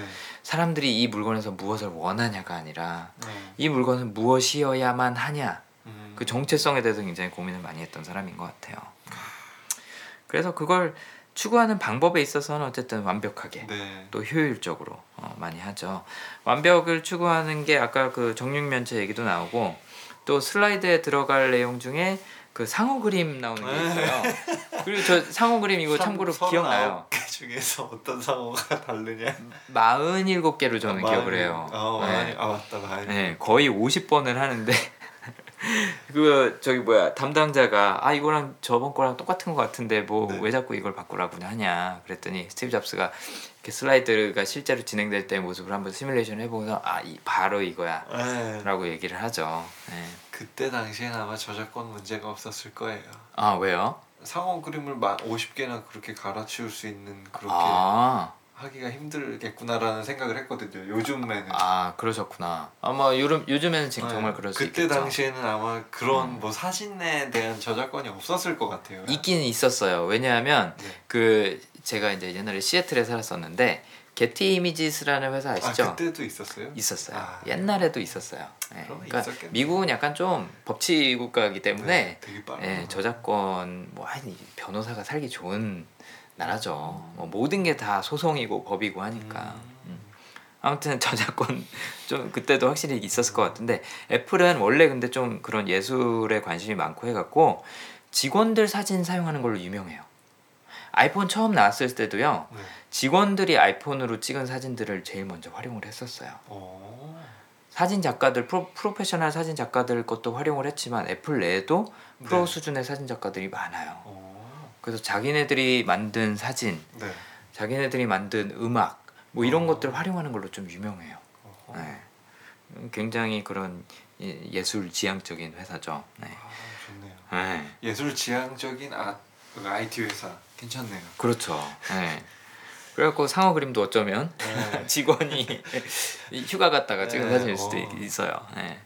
그래서 상어 그림도 그랬고 뭐 화면 초점을 뭐 어느 정도로 하냐 어. 이런 것도 그러니까 너무 선명한 것도 싫대요. 네. 너무 선, 선명하면 뭐뭐 보는 거라 그랬지 뭐 하여튼 뭐 보는 거랑 비슷한 느낌이라 음. 그래서 우리하고는 안 맞는다 그래서 뭐 초점도 그렇게 얘기를 하고 하는데 이 완벽을 추구하는 이유가 최상화라는 성향 때문인 것도 있지만 스티브 잡- 잡스가 갖고 있던 그 개인사 배경 음. 때문에 영향인 것도 있다라는 그런 생각이 들더라고요. 또 음. 영화 내에서도 그 제프 데니엘스가 연기했던 존 스컬리, 그 네. CEO로 와 있던 존 스컬리가 계속 이걸 파고들죠. 네. 네. 그 주제, 처음부터 나오죠. 네, 주제에 대해서 계속 언급이 나오잖아요, 네. 그렇죠? 네. 어, 그러니까 뭐 내가 어렸을 때는 결정권이 없었다 음, 뭐 음, 이런 음. 이런 얘기를 하는 거죠. 맞아요. 스티브 잡스가 입양아예요. 네. 입양 history가 근데 굉장히 독특하죠. 네. 원래는 어떤 부모한테 입양이 됐었는데 그 부모가 빠꾸를 시켜요. 네. 네. 우리는 여자아이를 원했는데 남자아이가 나왔다. 그쵸. 보통 입양할 때는 사전에 예약을 그거를 하죠. 예, 네. 하거든요. 그래서 이제 산모가 뭐 몇 개월일 때 예약을 해서 음. 어, 우리가 이 아이 데려가겠다. 혹은 뭐 산모가 임신하기도 전에 그냥 일단 우리는 이런 아이면 좋겠다라고 얘기를 하는데 그 산모가 딸이 아니라 아들을 낳은 거죠. 그렇죠. 아들을 낳아서 돌려보내요. 네. 그것 때문에 그걸 알고 나서 스티브 잡스가 엄청난 마음의 상처를 안고 살아가는 거죠. 음. 그 상처 때문에 본인한테 결정권이 없었다. 내 삶에서 제일 중요한 문제였는데 나한테 결정권이 없었고 나한테 통제권이 없었다. 라는 거에 대해서 굉장한 분노를 안고 또 슬픔을 음. 안고 상처를 안고 살아가기 때문에 이런 완벽을 추구한다. 음. 라는 생각이 들더라고요. 그러니까 통제할 수 있는 환경을 원하는 거예요, 자기가. 네. 자기 삶을 통제할 수 없었기 때문에 음. 자기가 하는 모든 행위는 통제할 수 있었으면 좋겠다, 완벽했으면 좋겠다라는 생각을 갖게 되는 것 같고 그게 최상화라는 성향으로 이제 개발이 된 게 아닌가라는 음. 생각이 들더라고요. 예. 이 연결고리가 네. 좀 보이시나요, 네. 민구님도? 예. 그래서 어, 성향이 어디서 갑자기 툭 튀어나오기보다는 음, 본인이 살아온 그런 배경이나 아니면 부모님한테. 뭐 유전적으로도 음. 네, 물려받는 경우가 많은데 스- 어, 스티브 잡스 같은 경우에는 그 입양 history가 굉장히 큰 역할을 한 거죠. 네. 엄청난 충격이었겠죠. 처음 그걸 접했을 때는. 그렇죠. 그거는 저희가 상상할 수 없는 것 같아요. 네. 저는 그러니까- 진짜 상상할 수 없죠. 어. 그 기분이 어떤지 겪어보지 않은 사람은 네. 정말 모를 것 같아요. 아니 여기 이제 존 스컬리가 얘기하는 것처럼 영화에서 네. 네가 잘못한 거 아니다. 그쵸. 라고 해도 자신을 탓하게 되는 심리는 있는 것 같더라고요. 아, 있죠. 네. 존 스컬리가 그 이야기를 좀 집요하게 영화 내내 네. 파고들면서 어찌 보면 굉장히 중요한 역할을 해줘요. 그렇죠. 그러니까 어, 조아나 호프만이라는 엄마 역할을 하는 사람이 있었다면 아빠 역할을 하는 거는 존 스컬리였죠. 네, 그래서 아직 상처가 덜 남은 이 아이를 어떻게 성인으로 만들어줄까, 음, 치유할 수 있을까, 약간 이런 걸 좀 고민하는 캐릭터로 나오죠. 네. 네. 어, 이전까지만 해도요, 이 영화에서 묘사되는 대로 존 스컬리는 죽일 놈이었어요. 네. 그게 2000년대까지 갔었어요. 음, 갔다가 슬슬 이제 스티브 잡스가 애플을 정상으로 올려놓고 뭐 일들이 잘 풀리고 하면서부터 조금 존 스컬리에 대한 객관적인 평가가 이루어졌고 또 이제 자서전이 나오면서 그게 음, 어떻게 보면 제대로 평가가 됐는데 그 전까지는 존 스컬리는 멍청하고 능력 없고 어 스티브 잡스 자른 바보 멍충이 예, 음. 나쁜 놈 약간 이런 식으로 묘사가 됐었어요. 그렇죠. 근데 이 영화를 보면 그게 아니더라고요. 네. 자서전 끝까지 봐도 아니고. 이렇게, 이렇게 응원해주고 네네네. 이런 모습들이 되게 어 대인배다. 예, 네, 그쵸. 사실 스티브 잡스는 굉장히 드문 인물이에요. 네. 천, 천재죠. 천재이자 괴짜이자 예술가인데 스티브 잡스보다 못한 사람이 그 주변을 수없이 스쳐갔고 또 스티브 잡스한테 모욕받아서 상처도 많이 받았을 스티브 거라고요. 잡스가 없었다면 이 사람들도 대단한 사람이에요. 그렇죠. 아니 펩시를 이끌었던 사람인데 네. 어떻게 보면 애플 연매출의 뭐 그 당시에 몇백 배를 하던 회사일 네. 텐데 펩시의 마케팅 방법도 되게 참신하잖아요. 그럼요. 그러니까 펩시에서 마케팅 주역 하던 사람이 이제 네. 애플로 온 거니까 사실 스티브 잡스도 그래서 데리고 온 거고. 그렇죠. 근데 그 사람한테 에, 그러니까 자기 모시고 온 사람한테 온갖 수모를 사실은 다 당한 거예요. 예, 나이도 많은데 네. 예, 우리나라에선 그게 더 이슈가 되겠죠. 음. 어린 놈은 음? 스티브 잡스가 그때 20대였어요. 네. 어, 그러니까 이게 어, 참, 어린 벤처 사업가가 음, 나이 한. 두 배 되는 어른한테 이렇게 했으니 스컬리도 상처받을 만하죠. 근데도 불구하고 스티브 잡스의 상처를 치유해 주려고 오히려 더 노력을 하고 네. 성숙해지기를 바라고 하죠. 네. 네, 아무튼 스티브 잡스가 이런 완벽을 추구하는 데 있어서는 본인이 이런 결정권이나 통제권이 어릴 때 없었다는 거, 네. 자신의 운명이 어, 자신의 의사가 전혀 반영되지 않은 상태에서 결정이 됐다는 거 이런 거에 이제 분노했던 음. 배경이 있는 거죠.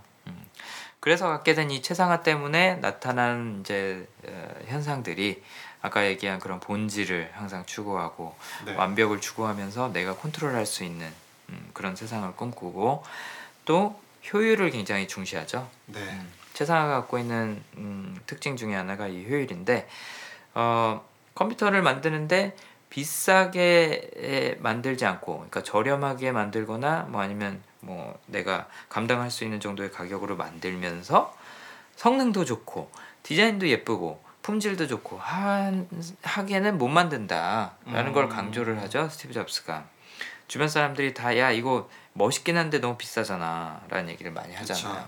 네.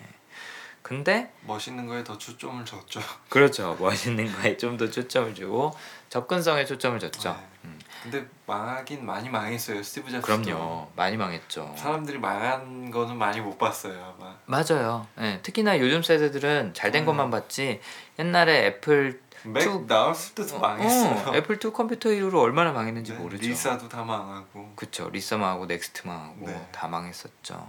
건진 게 픽사. 네, 건진 건 픽사였고. 픽사도 토이 스토리 나오기 전까지는 음. 팔아버릴까 고민 엄청 했다고 하더라고요. 맞아요. 그리고 픽사가 생겨난 배경도 애플에서 쫓겨나서 그러니까 네. 어떻게 보면 애플에서의 실적이 망해서 그랬던 거기도 하고 또 그 당시 넥스트에서 개발하던 기술 때문에 네. 네, 만들어진 회사이기도 하고요. 그렇죠. 네. 마치 저기 뭐야 그 스타워즈 감독인 조지 루카스가 특수 효과 많이 쓰다가 네. 특수 음향 회사를 차린 거잖아요. 그렇죠. 그거랑 비슷하게 그냥 우연이 된 거지. 어, 사실 스티브 잡스도 실패 많이 했습니다. 그래서 네. 여러분들도 뭐 여러분들이라 그러면 이제 제가 박수 칠 때 딱 떠난 거죠. 자이타이. 네, 네, 타이죠. 어떻게 보면. 예. 네, 아무튼 여러분들도 스티브 잡스의 이런 실패담을 아신다면 아시게 되면 아, 이 사람이 참 그래도 고생 많이 했구나 네, 네, 아실 거예요. 마, 마냥 성공하기만 한 네. 마냥 화려하기만 한 사람은 아니라는 거죠. 그래서 픽사 마지막 때는 네. 아 그러니까 팔아버리려고 고민했을 때는 음 어, 거의 재산도 다 거덜난 상태라고 하더라고요. 맞아요. 근데 그때 마침 이제 뭐 애플 CEO로, 애플 CEO로 다시 네. 영입되고 넥스트 인수되고 해서 진짜 엄청난 운이죠. 운. 네. 솔직히 스티브 워즈니악을 만난 것도 운이죠. 네. 본인 스스로 애플 못 세웠어요. 네, 절대로. 워즈니악이 다 한 거죠. 다 한 거죠, 솔직히. 다 했는데 큰 그걸- 그림을 그릴 줄 아는 사람이 맞아요, 맞아요. 어 그거에 대해서 워즈니악이 불만을 많이 갖고 있는 거고. 네, 내가 근데 다 했다. 네 맞아요. 근데 이런 일을 하는 방식도 어떻게 보면 효율 굉장히 효율적이죠. 최소한의 투자로 최대한의 결과를 얻어낸다. 남이 차려놓은 밥상에 숟가락만 응, 숟가락 얻는다. 되게 얄미워 보일 수 있는데 사실 최상화라는 게 저희가 얘기하는 이 강점이라는 어, 심리학의 한 분야랑도 굉장히 연관이 많아요. 사실 그쵸. 내가 잘하는 거에 집중하자. 네. 내가 못하는 부분은 그걸 잘하는 사람한테 부탁을 하고 같이 맞아요. 일을 하면 되는 거지 모든 걸 다 잘할 필요는 없다거든요. 네. 스티브 잡스가 딱 그런 케이스죠. 네. 잘하는 게 별로 없어요. 네. 근데 안목, 해안을 갖고 있죠. 좋아요. 네. 그 다음에 별로 상관없어 보이는 여러 요소들이나 사람들을 음. 엮어서 뭔가를 만들어낼 수 있다는 거. 음, 그게 이제 에, 이 사람이 갖고 있는 효율적인 방법이죠. 그래서 이런 원가냐, 뭐 성능이냐 이런 거에서도 항상 우선순위를 두고 거기에만 집중을 하고 또 이런 발표회 전에도 보면요. 전 이 영화 그 풀어나가는 스토리 방식이 되게 재밌다고 여겼던 게 영화 내내 발표회 직전 장면들을 보여주는데 계속 뭔가 일어나요. 네. 일이 뭐 누가 막 찾아와갖고 불만을 네네네네. 토로하고 이 문제 해결해줘 저 문제 해결해줘 나 이런 거 네. 섭섭해 저런 거 섭섭해 네. 왜 하필이면 발표 직전에. 어 섭, 섭섭한 애들이 많은데 다 발표 직전에 와갖고 네. 닦달을 갈구고 그쵸. 불만을 토로를 하고 그러죠 뭐 존 스컬리도 그러죠 크리스 앤 옛날 여자친구도 그러죠 네. 뭐 리사도 같은 그렇죠. 리사도 그렇죠 같은 팀에 있는 뭐 앤디. 앤디 도 그렇죠 다 찾아와요 네. 심지어는 믿었던 그 마케팅 디렉터 네. 조아나 호프만도 중요 발표회 직전에 야 너 딸과의 문제 해결 안 하면 나 그만둘 거야 어, 협박을 하기도 하고 네. 예, 참 많이 시달리죠 근데 다 해줘요. 근데 다 해줘요 근데 저는 이것도 효율의 한 부분이라고 생각을 하는 게 이 사람은 버리는 시간이 없을 것 같아요 에이 하나도 없을 것 같아요. 그러니까 발표 직전에도 업무 처리하고 있는 거고 네. 해야 될 일 있으면 하고 하는 거죠 근데 저도 참고로 옛날에 연극도 하고 뮤지컬도 해봤었거든요 음, 근데 이 어. 사람이 좀 바쁠 텐데. 네. 아, 네. 그래서 막 시간 네. 쪼개서 했었는데 어 뮤지컬 할 때도 보면요. 어, 공연 연습을 예를 들어서 세 달을 한다. 네. 그리고 공연 자체는 3일을 한다. 네. 그러면요. 공연 직전에도 그렇게 막 긴장이 되진 않아요. 그 음, 이유가 세세달 동안 연습. 연습을 했기 때문에. 그래서 그때도 공연 바로 직전에도 뭐 밥 먹을 때밥 먹을 거 다 먹고 떠들 거 떠들고 뭐 숙제도 하고 사람들하고 놀고. 막 그래요. 그러다가 엄청 했대요. PT 연습을. 스티브 그러니까요. 스티브 잡스가 뮤지컬 하듯이 이걸 했어요. 잡스. 네. 스크립트 다 몇 달 전부터 짜놓고 계속 연습하고 몇 달 동안 연습하고 또 이거 발표회 전에는 몇 주 동안 막 이렇게 집중적으로 연습하고 음, 뭐 라이트가 언제 켜지고 꺼지고 이것까지 어, 다 하니까 쇼죠 쇼. 쇼예요. 이, 사, 이 사람은 약간 예술가 중에서도 네. 약간 magician, 네. 마술사에 속하는 그런 예술가인데 그렇기 때문에 발표 전에도 이렇게 계속 일처리를 할 수 있지 않았나. 저는 또 그게 또 되게 마음에 들었었던 부분이 뭐냐면은 네. 아이디어가 또 떠오른 거예요. 스티브 잡스가 어, 어. 포켓. 어, 예, 그쵸. 이 포켓 포켓 입은 사람 빨리. 맞아요. 그거는 네. 계속 생각하고 있기 때문에 가능한 거죠. 네, 아우 저 그거 보고 아 음. 진짜 맞아 저래야 돼. 음. 약간 그게 진짜 최상화예요. 네. 그러니까 하기 그 기한 바로 직전까지도 어떻게 하면 더 잘할 수 있을까를 음. 계속 고민하고 새로운 방법이 떠오르면 그걸로 또 교체를 바꾸죠. 하고 네. 하는 게 이게 최상화예요. 네. 최상화가 상대적으로 약한 사람은요 미리 준비를 해놨잖아요. 그럼 네. 그대로 가요. 음. 예를 들어서 체계 같은 사람이다. 그럼 그대로 가요. 음. 근데 최상화는 끝까지 바꿔요. 음. 그래서 이 사람이 무슨 평을 듣냐면 그 저기 존 스컬리한테 너 맨날 사람들한테 일 시킬 때 이랬다 저랬다 하는 것 때문에 사람들이 스트레스 엄청 받는다라는 얘기를 해요. 근데 그게 사실 최상화거든요. 그래서 제가 홍민규 씨랑도 처음에 일하기 시작할 때 네. 그런 약간 어, 주, 주의사항 겸 경고 겸 부탁 겸을 했던 적이 있어요. 저 말 아마 많이 바꿀 거예요. 이랬다 음. 저랬다 할 거예요.라는 게이 네. 최상화 성향 때문이었던 음. 거죠. 하다가도 더 좋은 방법이 생각나. 아 이렇게 해보자. 근데 사실 거죠. 저도 그렇거든요. 어 그러니까 저 저 같은 경우도 이제 대학교 졸업할 때 이제 저희 음. 졸업 심사 막 이런 게 있는데 음 막 애들보다 한 네. 먼저 다 해놨어요. 네, 네. 근데 계속 이제 바꿀 게 보이는 거예요. 그렇죠. 아 저거 바꿔야 되는데 음. 저거 바꿔야 되는데 막 음. 그러면 후배들한테 이제 음. 그때는 이제 한 명 졸업하는데 이제 후배들이 이제 붙거든요. 어 전화해가지고 지금 뭐 좀 만들어줘. 지금 뭐 좀 만들어. 돈 보내줄게. 빨리 뭐 좀 만들어줘. 돈 보내줄게. 막 이제 애들 다 어. 이렇게 만들어 오고. 그러셨구나. 맞아요. 저도 이제 뭐 어디 가서 뭐 강연을 하거나 워크숍을 하거나 그럴 때 이 파워포인트 쓸 때요. 참고로 네. 저는 사, 실 파워포인트를 쓰는 게 아니라 애플의 키노트를 쓰죠. 네. 네. 파워포인트를 할 때 끝까지 바꿔요. 어. 가는 중에도 바꿔요. 음. 네. 다 해놨어도 이미 몇 번씩 했던 거라도 네. 한 번도 그냥 간 적이 없어요. 그 계속 물어봐. 이게 최고인가? 이거를 그렇죠. 계속 물어봐요. 그래서 옛날에 그 최, 최고의 사랑이었나? 현빈하고 하지원 나오는 드라마 시크릿 가든. 아 죄송해요 최고의 사... 맨날 헷갈려 최고의 사랑이 아니라 시크릿 가든 어. 시크릿 가든에 나오는 그 현빈이 최상화예요 어. 이, 이게 최선입니까? 어. 어, 라고 묻던 게 이 최상화죠 진짜로 예. 그렇죠.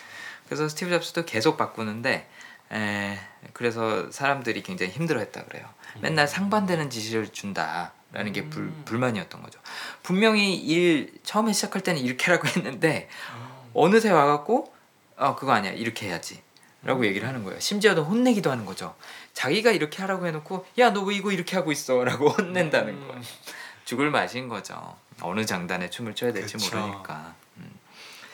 아 그렇기 때문에 어쨌든 황당한 성향이에요 네. 상사로는 좀 힘들 것 같아요. 그쵸 그래서 실제로도 애플 사람들이 많이 떠났다 그래요 네. 앙심 품고 떠났다는 사람들이 많다 그러죠 네. 어, 애증일 것 같아요. 애증이죠 진짜 예.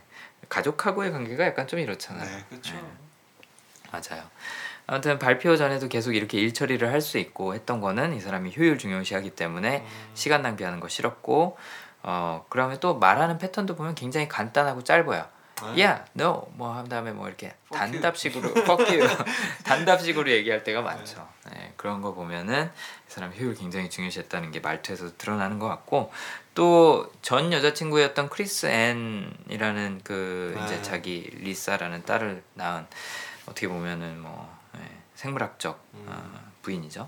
생물학적 부인이라는 말은 네. 말이 안 되는구나. 리사의 생물학적 엄마. 네. 어, 어, 이 여자가 밑빠진 독이에요. 네. 돈을 줘도 계속 이상한 데다 쓰죠. 뭐 약간 둘이 같이 히피여서 그랬을 거예요. 맞아요. 스티브 잡스가 대표적인 히피였거든요. 네. 60년대 때. 심지어는 그 티베트 불교 네, 배우러 인도- 막 인도, 인도 갔다 갔다. 오기도 하고 그랬죠. 근데 아무튼 이 크리스에는 히피라서 그런지 어, 집을 사고 나서 축복 의식을 했어요. 네. 마치 우리나라에서 무당 부르는 것처럼. 그거에다 뭐 1,500불 우리나라 돈으로 치면 뭐 당시 돈으로 몇 백만 원이 아니라 어. 몇 천만 원이었을 수도 있어요. 그쵸. 80년대니까. 골동품 샀다가 되팔고 집도 값이 올랐는데 헐값에 팔고 막 이런 쓸데없는 데 돈을 쓰니까 스티브 음. 잡스가 돈을 안 주려 그래요. 음. 효율이 없는 투자죠. 스티브 잡스는 요 때부터는 히피가 아닌 것 같기도 하네요. 그러니까 이 사람이 히피지만 히피가 아닌 부분이 점점 늘어난 것 같아요. 음. 그러니까 어떻게 보면 이 사람도 굉장히 큰 변신을 한 거예요. 원래는 정반대에 있던 사람인데, 막 수염 기르고 음. 막 되게 네. 음, 근데 이제 회사를 운영을 하고 주주들하고 얘기를 하고 사실은 주주들하고 얘기하는 거 싫어갖고 이 존 스컬리라는 CEO를 영입을 했던 거긴 한데 네. 아무튼 그런 거 되게 싫어하는 사람이었는데 어느새는 할 수 없이 하고 있는 사람으로 바뀌죠. 음. 근데 이 사람이 히피의 그런 습관을 가- 계속 갖고 있던 부분이 영화에서도 조금씩 보이고 하는데 가장 큰 부분은 이 사람이 죽은 이유예요. 음. 췌장암에 걸렸었잖아요. 기도했잖아요. 근데 병원을 안 가요. 네. 치료를 안 받고 암인데 네. 그 다음에 자기 암을 치료하려면 뭘 해야 된다고 생각을 했냐면 이 사람이 참고로 원래 에, 저기 뭐야 비건이에요. 네. 그러니까 채식주의자 중에서도 굉장히 엄격한 채식주의자인데 암 걸렸을 때 그걸 치료한다고 과일이랑 씨앗만 먹었나 그래요. 음. 그게 치료를 할 수 있을 거라고 이 사람은 생각을 한 거예요. 그러니까 굉장히 이성적이고 과학에 어떻게 보면은 음. 완전히 올인해 갖고 사업을 성공시킨 사람임에도 불구하고 자기 몸을 다룰 때는 아직까지도 약간 히피처럼 음. 했었던 거죠. 그 다음에 옷 하나 갖고 버티는 거. 이런 것도 아, 저 굉장히 그거 되게 비죠. 마음에 들어요. 저, 저도 그런 거 되게 좋아해요. 이게 참고로 그걸 좋아하면 최상화일 가능성이 커요. 아, 주커버그도 전 되게 마음에 들거든요. 어. 그러니까 단순함을 추구한다라는 게 아까 최상화잖아요. 그러니까 완벽한 게 있으면 그냥 그걸로 가는 거예요. 요즘에 보고 아 맞아 이렇게 살아야지 했는데? 단순하게 살자 뭐 아. 일본 책인데 네네네. 그거 보고 아 진짜 이렇게 살고 싶다 음. 이 생각 되게 많이 했거든요. 그렇죠. 스티브 잡스가 이세이 미야케의 네. 그 터틀넥을 네. 좋아해갖고 그거를 백벌인가 뭐 그거를 그렇게 한꺼번에 사갖고 그냥 쟁여놓고 입었다 그러죠. 나이키 993이랑 아 저기 뉴, 아, 아, 뉴 발란스, 뉴발, 뉴발. 어, 뉴발란스랑 리바이스 503이랑 영화에서도 나오죠. 리바이스 이렇게 딱 503 시리즈 나오는 거. 아무튼 효율적인 거예요. 그것도 음. 굉장히 본질적이기도 하고. 음. 근데 또 최상화가 이- 지금 얘기한 것도 사실 좀 이상해 보일 수 있는데 이상한 면도 갖고 있는 거죠. 그 히피 의식이 이게 보일 수도 있는데 뭐 변기에다가 발 집어넣어 갖고 갑자기 아, 막 어, 예, 헹구잖아요. 맞아요. 저 그거 깜짝 놀랐어요. 그게 뭐냐면 실제로 스티브 잡스가 그렇게 했대요. 뭐냐면 긴장을 하면 몸이 더워지잖아요. 네. 그럼 발을 차갑게 식히려고 양말을 벗고 변기 어. 물 내린 다음에 거기다가 발 이렇게 담그고 어. 했었다 그래요. 음. 재밌는 사람이죠. 그쵸. 네. 그래서 이런 괴짜 행, 행동들을 해요. 안정을 위해서.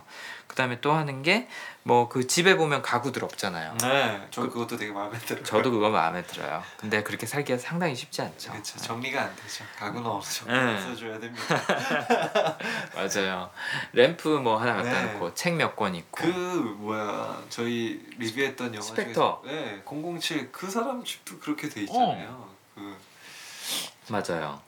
간지인데 사실은. 그러니까 스티브 잡스가 그리고 또 차도 네. 그냥 한 대 타고 다니는데 음, 그 에, 멀세디스 벤츠 시리즈 중에 SLS 시리즈라고 되게 길쭉하게 생긴 애가 있어요. 네. 걔를 타고 다녔는데 어 그것만 타고 다녔어요. 어, 네. 그 사람이 하나 하나 하나 에, 이거다 싶으면 이제 그걸 타고 다녔던 거죠. 그것만 어. 약간 한 놈만 패네요. 그렇죠. 그래서 제품도 그렇잖아요. 어. 여러 라인 안, 안 두고 딱 집중해 갖고 네. CEO로 다시 복귀했을 때 다 잘랐잖아요. 맞아 가지치기 다 가지치기 했죠. 최상화가 제일 잘하는 게 가지치기잖아요. 음. 본질에 접근하기 위해서 음. 가장 효율적인 방법을 택하기 위해서 어떻게 보면 그 정신을 이어받아서 지금 그 팀쿡이라는 CEO가 네. 가지치기 잘하는 걸 하고 있잖아요. 대신 그 사람은 디자인보다도 그 공정에 있어서 쪽으로, 예, 네. 경영이나 공정에 있어서 어, 가지치기를 잘하는 그런 사람이죠. 음, 예. 그래서 뽑았군요. 네. 효율이라는 걸 중시하는 그게 어, 자기 철학하고 맞는다, 경영 철학하고 맞는다라고 생각해서 뽑지 않았을까 싶어요. 물론 예술가이기도 하지만 스티브 잡스는 예술가 이전에 비즈니스맨이기 때문에 음, 네. 그래도 조나탄 아이드, 아이브보다는 예, 아 그쵸. 팀 아이브는 디자이너니까 그러니까 예, 아이브가 그런 걸다 할 순 없죠. 그러니까요. 예. 어쨌든 이상한 행동을 좀 자주 하는 스티브 잡스는 네, 뭐 그런 최상화에 어떻게 보면 딸려오는 음, 그런 약간 이미지 혹은 부작용 뭐 이런 것들이 네. 있는데 가장 심각한 거 영화에서 가장 심각하게 언급이 되는 거는 아무래도 리사가 자기 딸이라는 걸 부정하는 거죠. 네. 네. 근데 그게 최상화랑 연관이 있어요. 음, 뭐냐면 최상화 갖고 있는 사람들은 어, 이미 우수한 것에 투자하고 싶어 하는 거예요. 효율 때문에. 음. 고장난 거, 문제 이런 거에 투자하고 싶지 않은 거죠. 자기의 실수를 어. 덮어두고 싶은 거네요. 그렇죠. 자기한테 어, 있는 어두운 면, 문제가 되는 면 이런 것들은 치워두고 싶은 거예요. 나는 음, 우수한 사람이고 더 우수해지고 싶지 문제 해결하는 사람이 되고 싶지 않은 거예요. 그러니까 크리스 앤도 무시하고 음, 에, 딸인 리사도 자기 딸이라는 걸 부정을 하고. 근데 그게 자기가 의도적으로 그랬다기보다는 약간 거의 본능적인 반응으로 그렇게 나오죠. 네. 나중에 옥상에서 참고로 그 옥상에서의 그 리사와의 대화는 어, 연출된 거라 그래요. 네. 실제 그 대화가 오가진 않았다 그랬는데 그런 식으로는. 근데 어쨌든 리사가 물어보죠. 왜 왜 내 아, 네. 어, 아버지라는 거 부인하고 컴퓨터 이름도 내 이름 땄다는 거 부인해요. 그랬더니 나도 모르겠어. 내가 그렇게 생겨 먹은 사람이더라고라고 음. 답변을 하잖아요. 아 근데 또 그거를 이해해주는 리사 또한 대단하다고 생각합니다. 리사는 아버지를 정말 완벽하게 이해를 하는 것 같더라고요. 네. 예. 그리고 잘 컸어요. 잘 컸죠. 예, 그런 영화에서도 상황에서 보면은 예. 어, 영화에서도 나오잖아요. 어디 반란군에 네, 합류해서 막 어디서 테러하고 있을지 모를 네. 수 있는 그런 환경에서 자랐는데 사실 그러니까 그 정도로 환경이 안 좋았었는데 잘 컸다. 하버드도 가고 영, 네. 영재고 뭐 하는 게. 리사가 어떻게 보면 진짜 최악의 삶이었을 것 같거든요. 그쵸. 근데 제일 어떻게 보면 성숙하게 컸죠. 네, 크리스 앤도 철부지예요. 네, 네. 엄마 아빠가 철부지. 엄마 아빠가 철부지인데 그나마 스티브 잡스가 좀 덜 철부지죠. 그쵸. 근데 리사는 아니까. 근데 리사는 정말 잘 컸어요. 네. 근데 처음에 그렇게 부정하는 이유가 아 문제 골치 아파 아 이거는 내가 생각하는 나의 완벽한 이미지에 해가 돼 치워 치워 치워 치워 그리고 스티브 잡스가 이제 개인사 같은 거를 좀 언론에 알리기를 안 했어서 네 맞아요 그 많이 안 나왔었잖아요. 그렇죠 네. 근데 그게 가능한가요? 언론에서 그걸 보호해 주나요? 옛날에는 인터넷이 상대적으로 좀 덜 보급이 됐었고 그다음 매겼나 이렇게? 그런지는 모르겠어요 아마 그러지는 않았을 거예요 그렇긴 하지만 어 불분명해서 그러지 않았을까 아마도 음. 그러니까 아니 그래도 언론이라면은 그거를 음, 의혹을 계속 제시하고 그랬을 텐데. 근데 재밌는 게 미국은요 네, 어, 개인의 역량이나 능력하고 네. 사생활을 보면 잘안 엮어요. 어, 한국처럼 그렇죠. 한국은 연예인들한테도 굉장히 엄격한 윤리적인 잣대를 들이대잖아요. 네. 사실 그래야 될 건 정치인인데 정치인들한테는 굉장히 관대하죠. 사- 상대적으로. 그렇죠. 네. 근데 아무튼 어, 미국은 좀 그런 걸 분리하는 경향이 있어요. 음. 그래서 아, 뭐 사생활은 그런지 모르겠지만 어쨌든 이 사람은 애플의 CEO잖아. 잘하잖아. 뭐 미국의 그 영웅이기도 하고. 예. 그래서 좀 덜 그러지 않았나. 음. 예, 인터넷도 덜 보급돼 있었고 네. 또 이게 뭐 의혹이긴 하지만 뭐 이렇게 확실한 게 증거가 있는 것도 아니고 음. 하다 보니까 그러지 않았을까 라는 생각이 드는데 이제 조아나 호프만이라는 마케팅 디렉터의 얘기로 좀 넘어가 보자면 네. 이 사람은 책임이 있기 때문에 본인 책임을 그렇게 부정하고 있는 스티브 잡스를 보는 게 참 어, 불편한 거죠.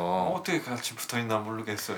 그러니까 그것도 스티브 잡스에 대한 책임 때문에 음. 애플이라는 회사에 대한 책임 때문에 하지 않았을까. 네. 싫으면서도 붙어 있잖아요. 네. 책임 갖고 있는 분들이. 그래서 뭐 사생활에 있어서 나중에 영화 후반에 가서 그런 얘기를 하죠. 내가 당신 때문에 20년 동안 괴로웠다. 음. 에, 지켜보면서 나도 책임감이 든다. 마치 공범이 된 것처럼 음. 내가 다른 건 다 참아줄 수 있어도 당신이 아빠이면서 리사에게 아빠인 것을 부정하는 것. 그 다음에 아버지로서 뭐 등록금을 내주는 것처럼 그런 책임을 다하지 않는 거. 혹은 심지어는 19살밖에 안 된 이 아이한테 왜 너는 어 저기 뭐야 엄마를 챙겨주지 엄마를 왜 챙겨주는 것까지 네가 신경을 쓰냐 하면서 그런 네. 그런 원망 엄마가 부족한 거를 딸한테 원망을 쏟아내고 뭐 이런 식으로 이렇게 아버지로서 해야 되면 안 되는 그런 행동들을 하는 거에 대해서 음. 굉장히 분노하죠. 네. 네, 네. 조아나 호프만이라는 이 케이트 윈슬렛이 연기한 캐릭터가. 네. 그래서 책임이라는 요소가 이 여자한테는 제일 중요했던 것 같아요. 스티브 음. 잡스 옆에 붙어 있는 것도 그렇고, 어, 스티브 잡스한테 계속 리사에 대한 조언을 하죠. 사실 이런 식의 그런 개입은 네.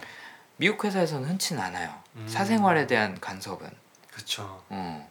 한국 회사에서는 그런 게 좀 많잖아요. 많이 얘기도 하고 조언도 해주려 그러고 어, 그렇죠. 서로 조언을 뭐 구하기도 하고 네. 해주기도 하고 술 마시면서 야 그러는 거 아니야 임마 그러면서 네. 막 이렇게 얘기를 하는데 미국에서는 솔직히 이러는 거 별로 없거든요. 그리고 그런 술자리가 없을 것 같아요. 어 그런 술자리도 없고 맞아요 술자리 별로 없어요. 그냥 해피아워라 그래갖고 일찍 끝나면 한 잔씩 정도 마시는 거지 막 밤새 해도록 마시고 뭐 2차 3차를 네. 가고 이런 거 별로 없거든요. 펍 그냥 가서 음, 그냥 음, 음, 음. 음 악 들으면서 그렇죠. 갈것 같아요. 한잔 하고 가는 그런 수준인데 아무튼 이 영화에서 보면은 어찌 보면 굉장히 한국 사람처럼 음. 엄청 챙겨줘요. 음. 어, 자기 남편도 아닌데도 불구하고 네. 그리고 리사도 자기 딸이 아니지만 딸처럼 챙겨주고 하는 게 책임이라는 성향이 굉장히 강한 사람이어서 그렇지 음. 않았을까. 그 다음에 어, 걱정하는 역할은 이 사람이에요. 그렇죠. 스티브 잡스는 막 질러요. 막 네. 닥달하고 갈구고 하면서 밀어붙이는데 뒤에서 약간 뒷수습. 어, 브레이크 역할을 해주는 게 이 사람이잖아요. 그쵸.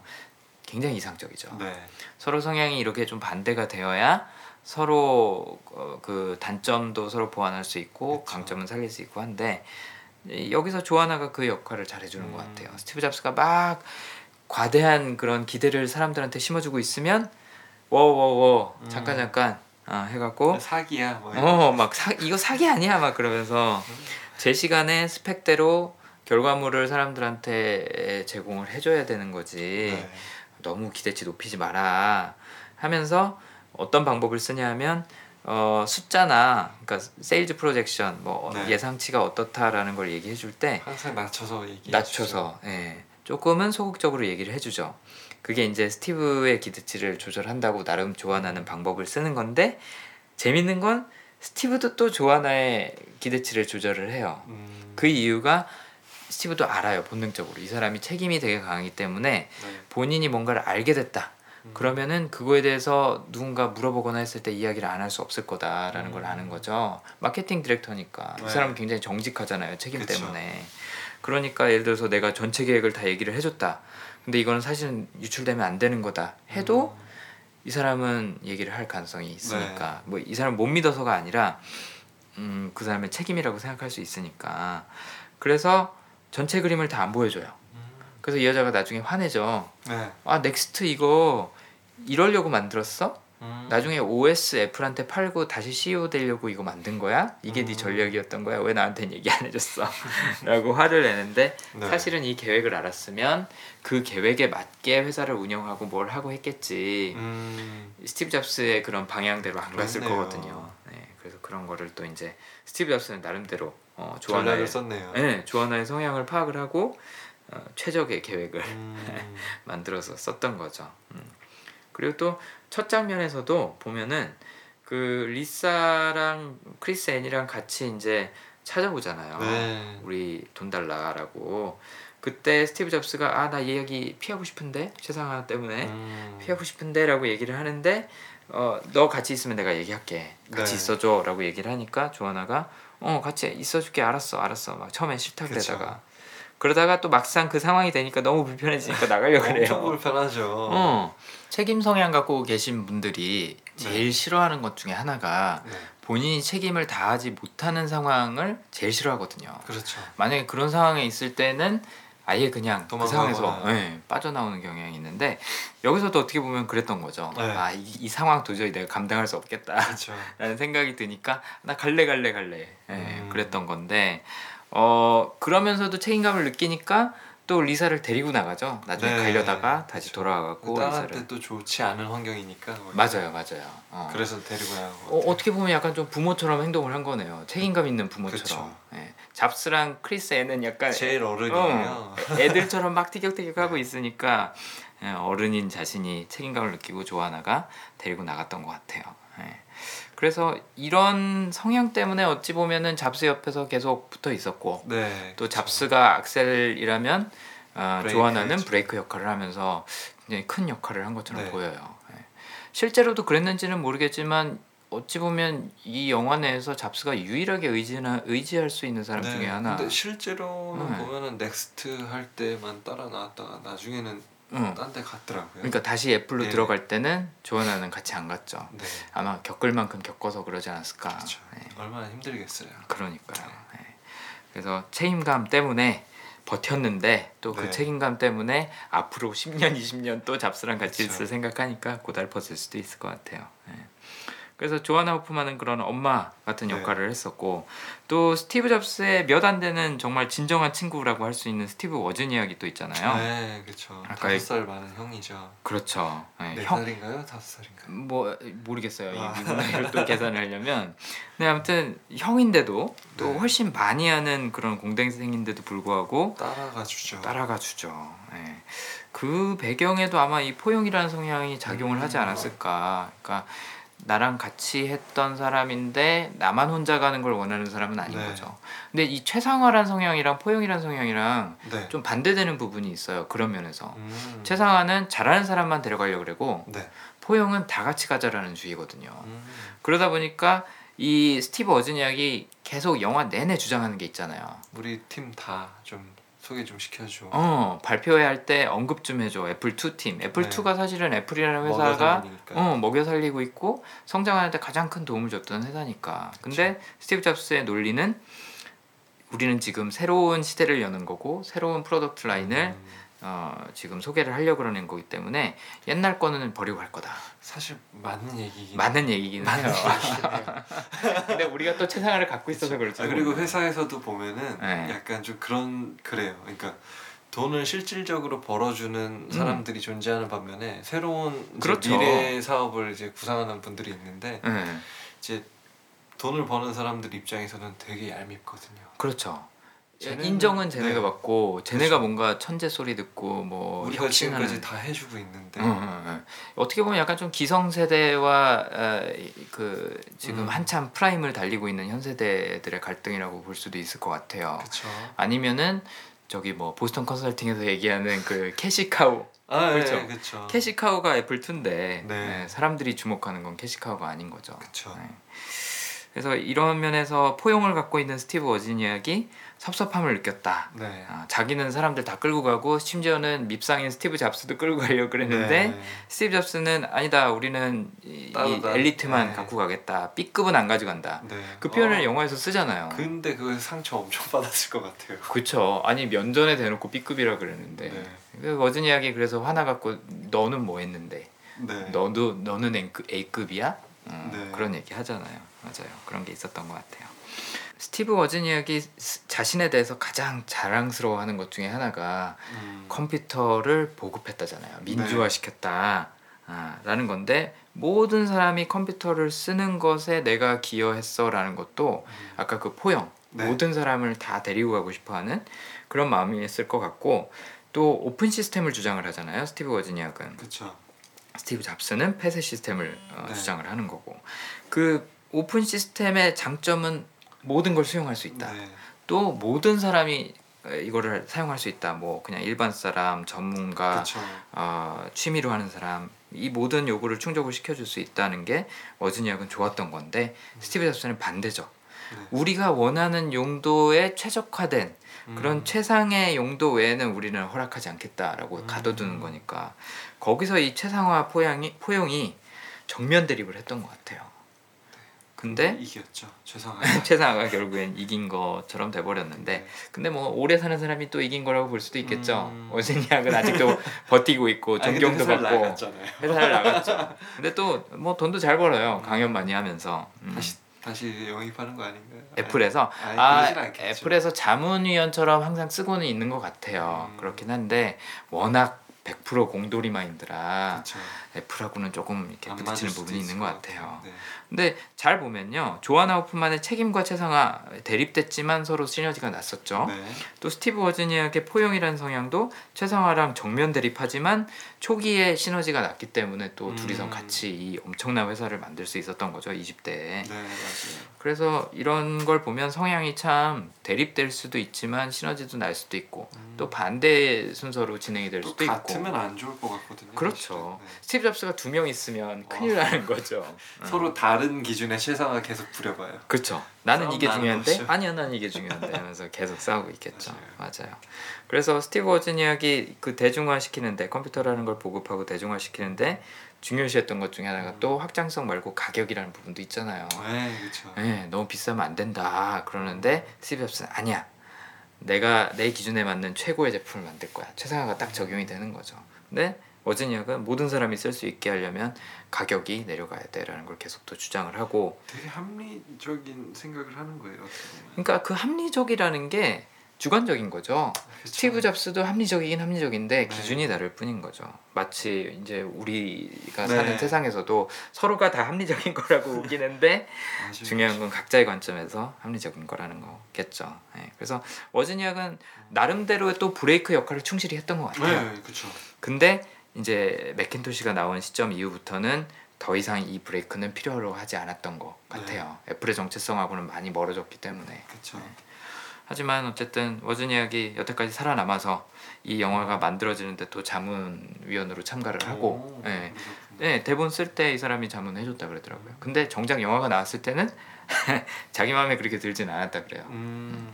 약간 좀 너무 이렇게 집착하는 그런 모습을 보여줬는지도 모르겠어요. 근데 약간 또 저가 살짝 느꼈던 게 뭐냐면은 음. 어진이 이렇게 막 자기 팀 좀 소개해줘 했잖아요. 네네. 그 이후에 좀 뭔가 이제 영향이 좀 있지 않았을까 스티브 잡스한테. 그 다음부터 PT 할때 아. 밑에 사람들 자꾸 쓰기도 맞아요. 해요.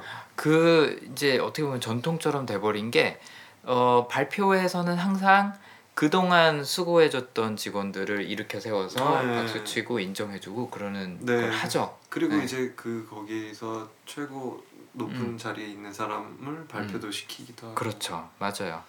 여- 영향이 없진 않았을 것 같아요. 네네 이거 네. 워신양 나가면서 좀 뭔가 느꼈을 것 같기도 해요. 사실 두 사람이 서로한테 했던 말들이 다 옳거든요. 네 맞아요. 네. 서로 반대 입장에서 싸우는 것 같았지만 다 옳은 말이었어요. 네. 어 스티브 잡스가 워즈니악을 이렇게 뭐 나는 끝까지 지켜줄 거야, 뭐 보호해줄 거야 이런 식으로 얘기하는 음. 그런 대사들이 나오잖아요. 어 실제로 스티브 잡스도 얼만큼 워즈니악 때문에 자신이 성공할 수 있었는지 알고 있는 것 같아요. 그럼요. 그리고 영화 끝에 그런 얘기 하잖아요. 어, 네가 나를 인정해준다, 인정해주지 않는다는 생각은 안 해봤어? 라고 워즈니악한테 스티브 잡스가 묻잖아요. 음. 워즈니악이 너는 왜 우리들을 인정을 안 해줘? 라고 하니까 음. 네가 나를 인정 안 해준다는 생각은 안 해봤어? 하고 이제 대화가 음. 마무리가 되는데 그 부분에서 서로 어떻게 보면 질문을 했지만 서로한테 답을 한 게 아닐까. 음. 나도 너 인정해. 근데 네가 나도 인정해줬으면 좋겠어라고 서로한테 얘기한 게 아닌가. 그네요. 그래서 화해를 공식적으로 한 건 아니지만 어찌 보면 거기서 마무리가 된 게 아닌가라는 생각이 들더라고요. 네. 그래서 민규님이 말씀하신 것처럼 네. 어, 어떻게 보면 좀 그런 좀 건설적인 관계로. 어, 네. 서로에게 영향을 미치는 또 워즈니악도 스티브 잡스에 대한 애정 많이 갖고 있고 네. 네, 그런 것 같아요. 음, 대단한 우정이 우정이죠 네. 이것도. 네. 어, 네, 뭐 이로써 어쨌든 저희가 집중했던 세 명의 캐릭터 어, 스티브 잡스, 스티브 워즈니악, 네. 그다음에 조아나 호프만이라는 마케팅 디렉터 성향을 다 살펴봤는데 어, 사실 애플 얘기는 저는 하려면 하루 종일 할 수도 있을 것 같아요. 잡스 네. 얘기도 그렇고, 근데 뭐 어, 어쩔 수 없이 심하죠, 마무리는 해야 될것 심하. 같아요. 네. 네. 그렇긴 한데 뭐 추가로 이 스티브 잡스라는 영화에 대해서 뭐 보실 분들 혹은 보셨던 음. 분들한테 말씀해주고 싶으신 거 있으신가요? 어 그래도 이제 아까 초반에도 말씀드렸듯이 음. 초반에 사전 지식이 좀 이제 공부를 하시고 가서 보시면은 좀더 네, 영화를 음. 재밌게 보실 수 있지 않을까. 그렇죠. 네. 사실 그 공부라는 게 네. 뭐 별다른 걸 얘기를 하는 건 아니고 그렇죠 인터넷 이렇게 네. 몇개 보면 되는 거예요. 네. 아니면 아예 그냥 그 실리콘밸리의 해적이라는 아, 옛날에 나왔던 그 영화를 영화 보는 것도. 예, 네. 보는 것도 어, 이해하시는데 좀 도움이 될 것 같아요. 그다음에 뭐 스티브 잡스가 했던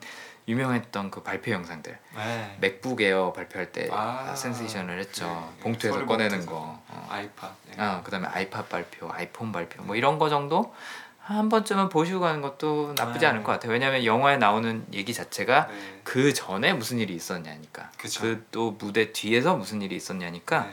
한 번쯤 보시고 가는 것도 저도 좋을 것 같습니다. 네.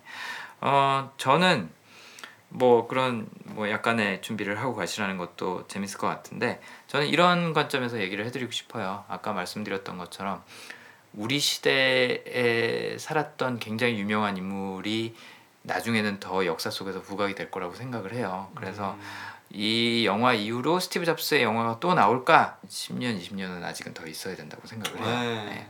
이번이 아마 이, 너무 좀 바로 나왔어요. 응, 응, 응. 요번 세기 아 세기란다. 요번 어, 2010년대에는 마지막일 것 같아요. 그래서 그런 의미에서 한 번쯤은 보시는 것도 어, 음. 괜찮을 것 같습니다. 네, 굉장히 재밌는 인물이고 항상 화려한 것만 있었 화려한 면만 있었던 인물이 아니기 때문에 아, 그 이면을 한번 봐보는 것도 우리 시대에 네. 제일 중요했던 인물이자 또 기업의 에, 모습을 제대로 파악할 수 있는 그런 기회가 될 수 있을 것 같다는 생각이 듭니다. 네, 그래서 한번 재밌게 봐보시길 보- 바라고 다음에 또 찾아뵙도록 하겠습니다. 알겠습니다. 네, 고생하셨습니다. 다음에 또. 뵙겠습니다.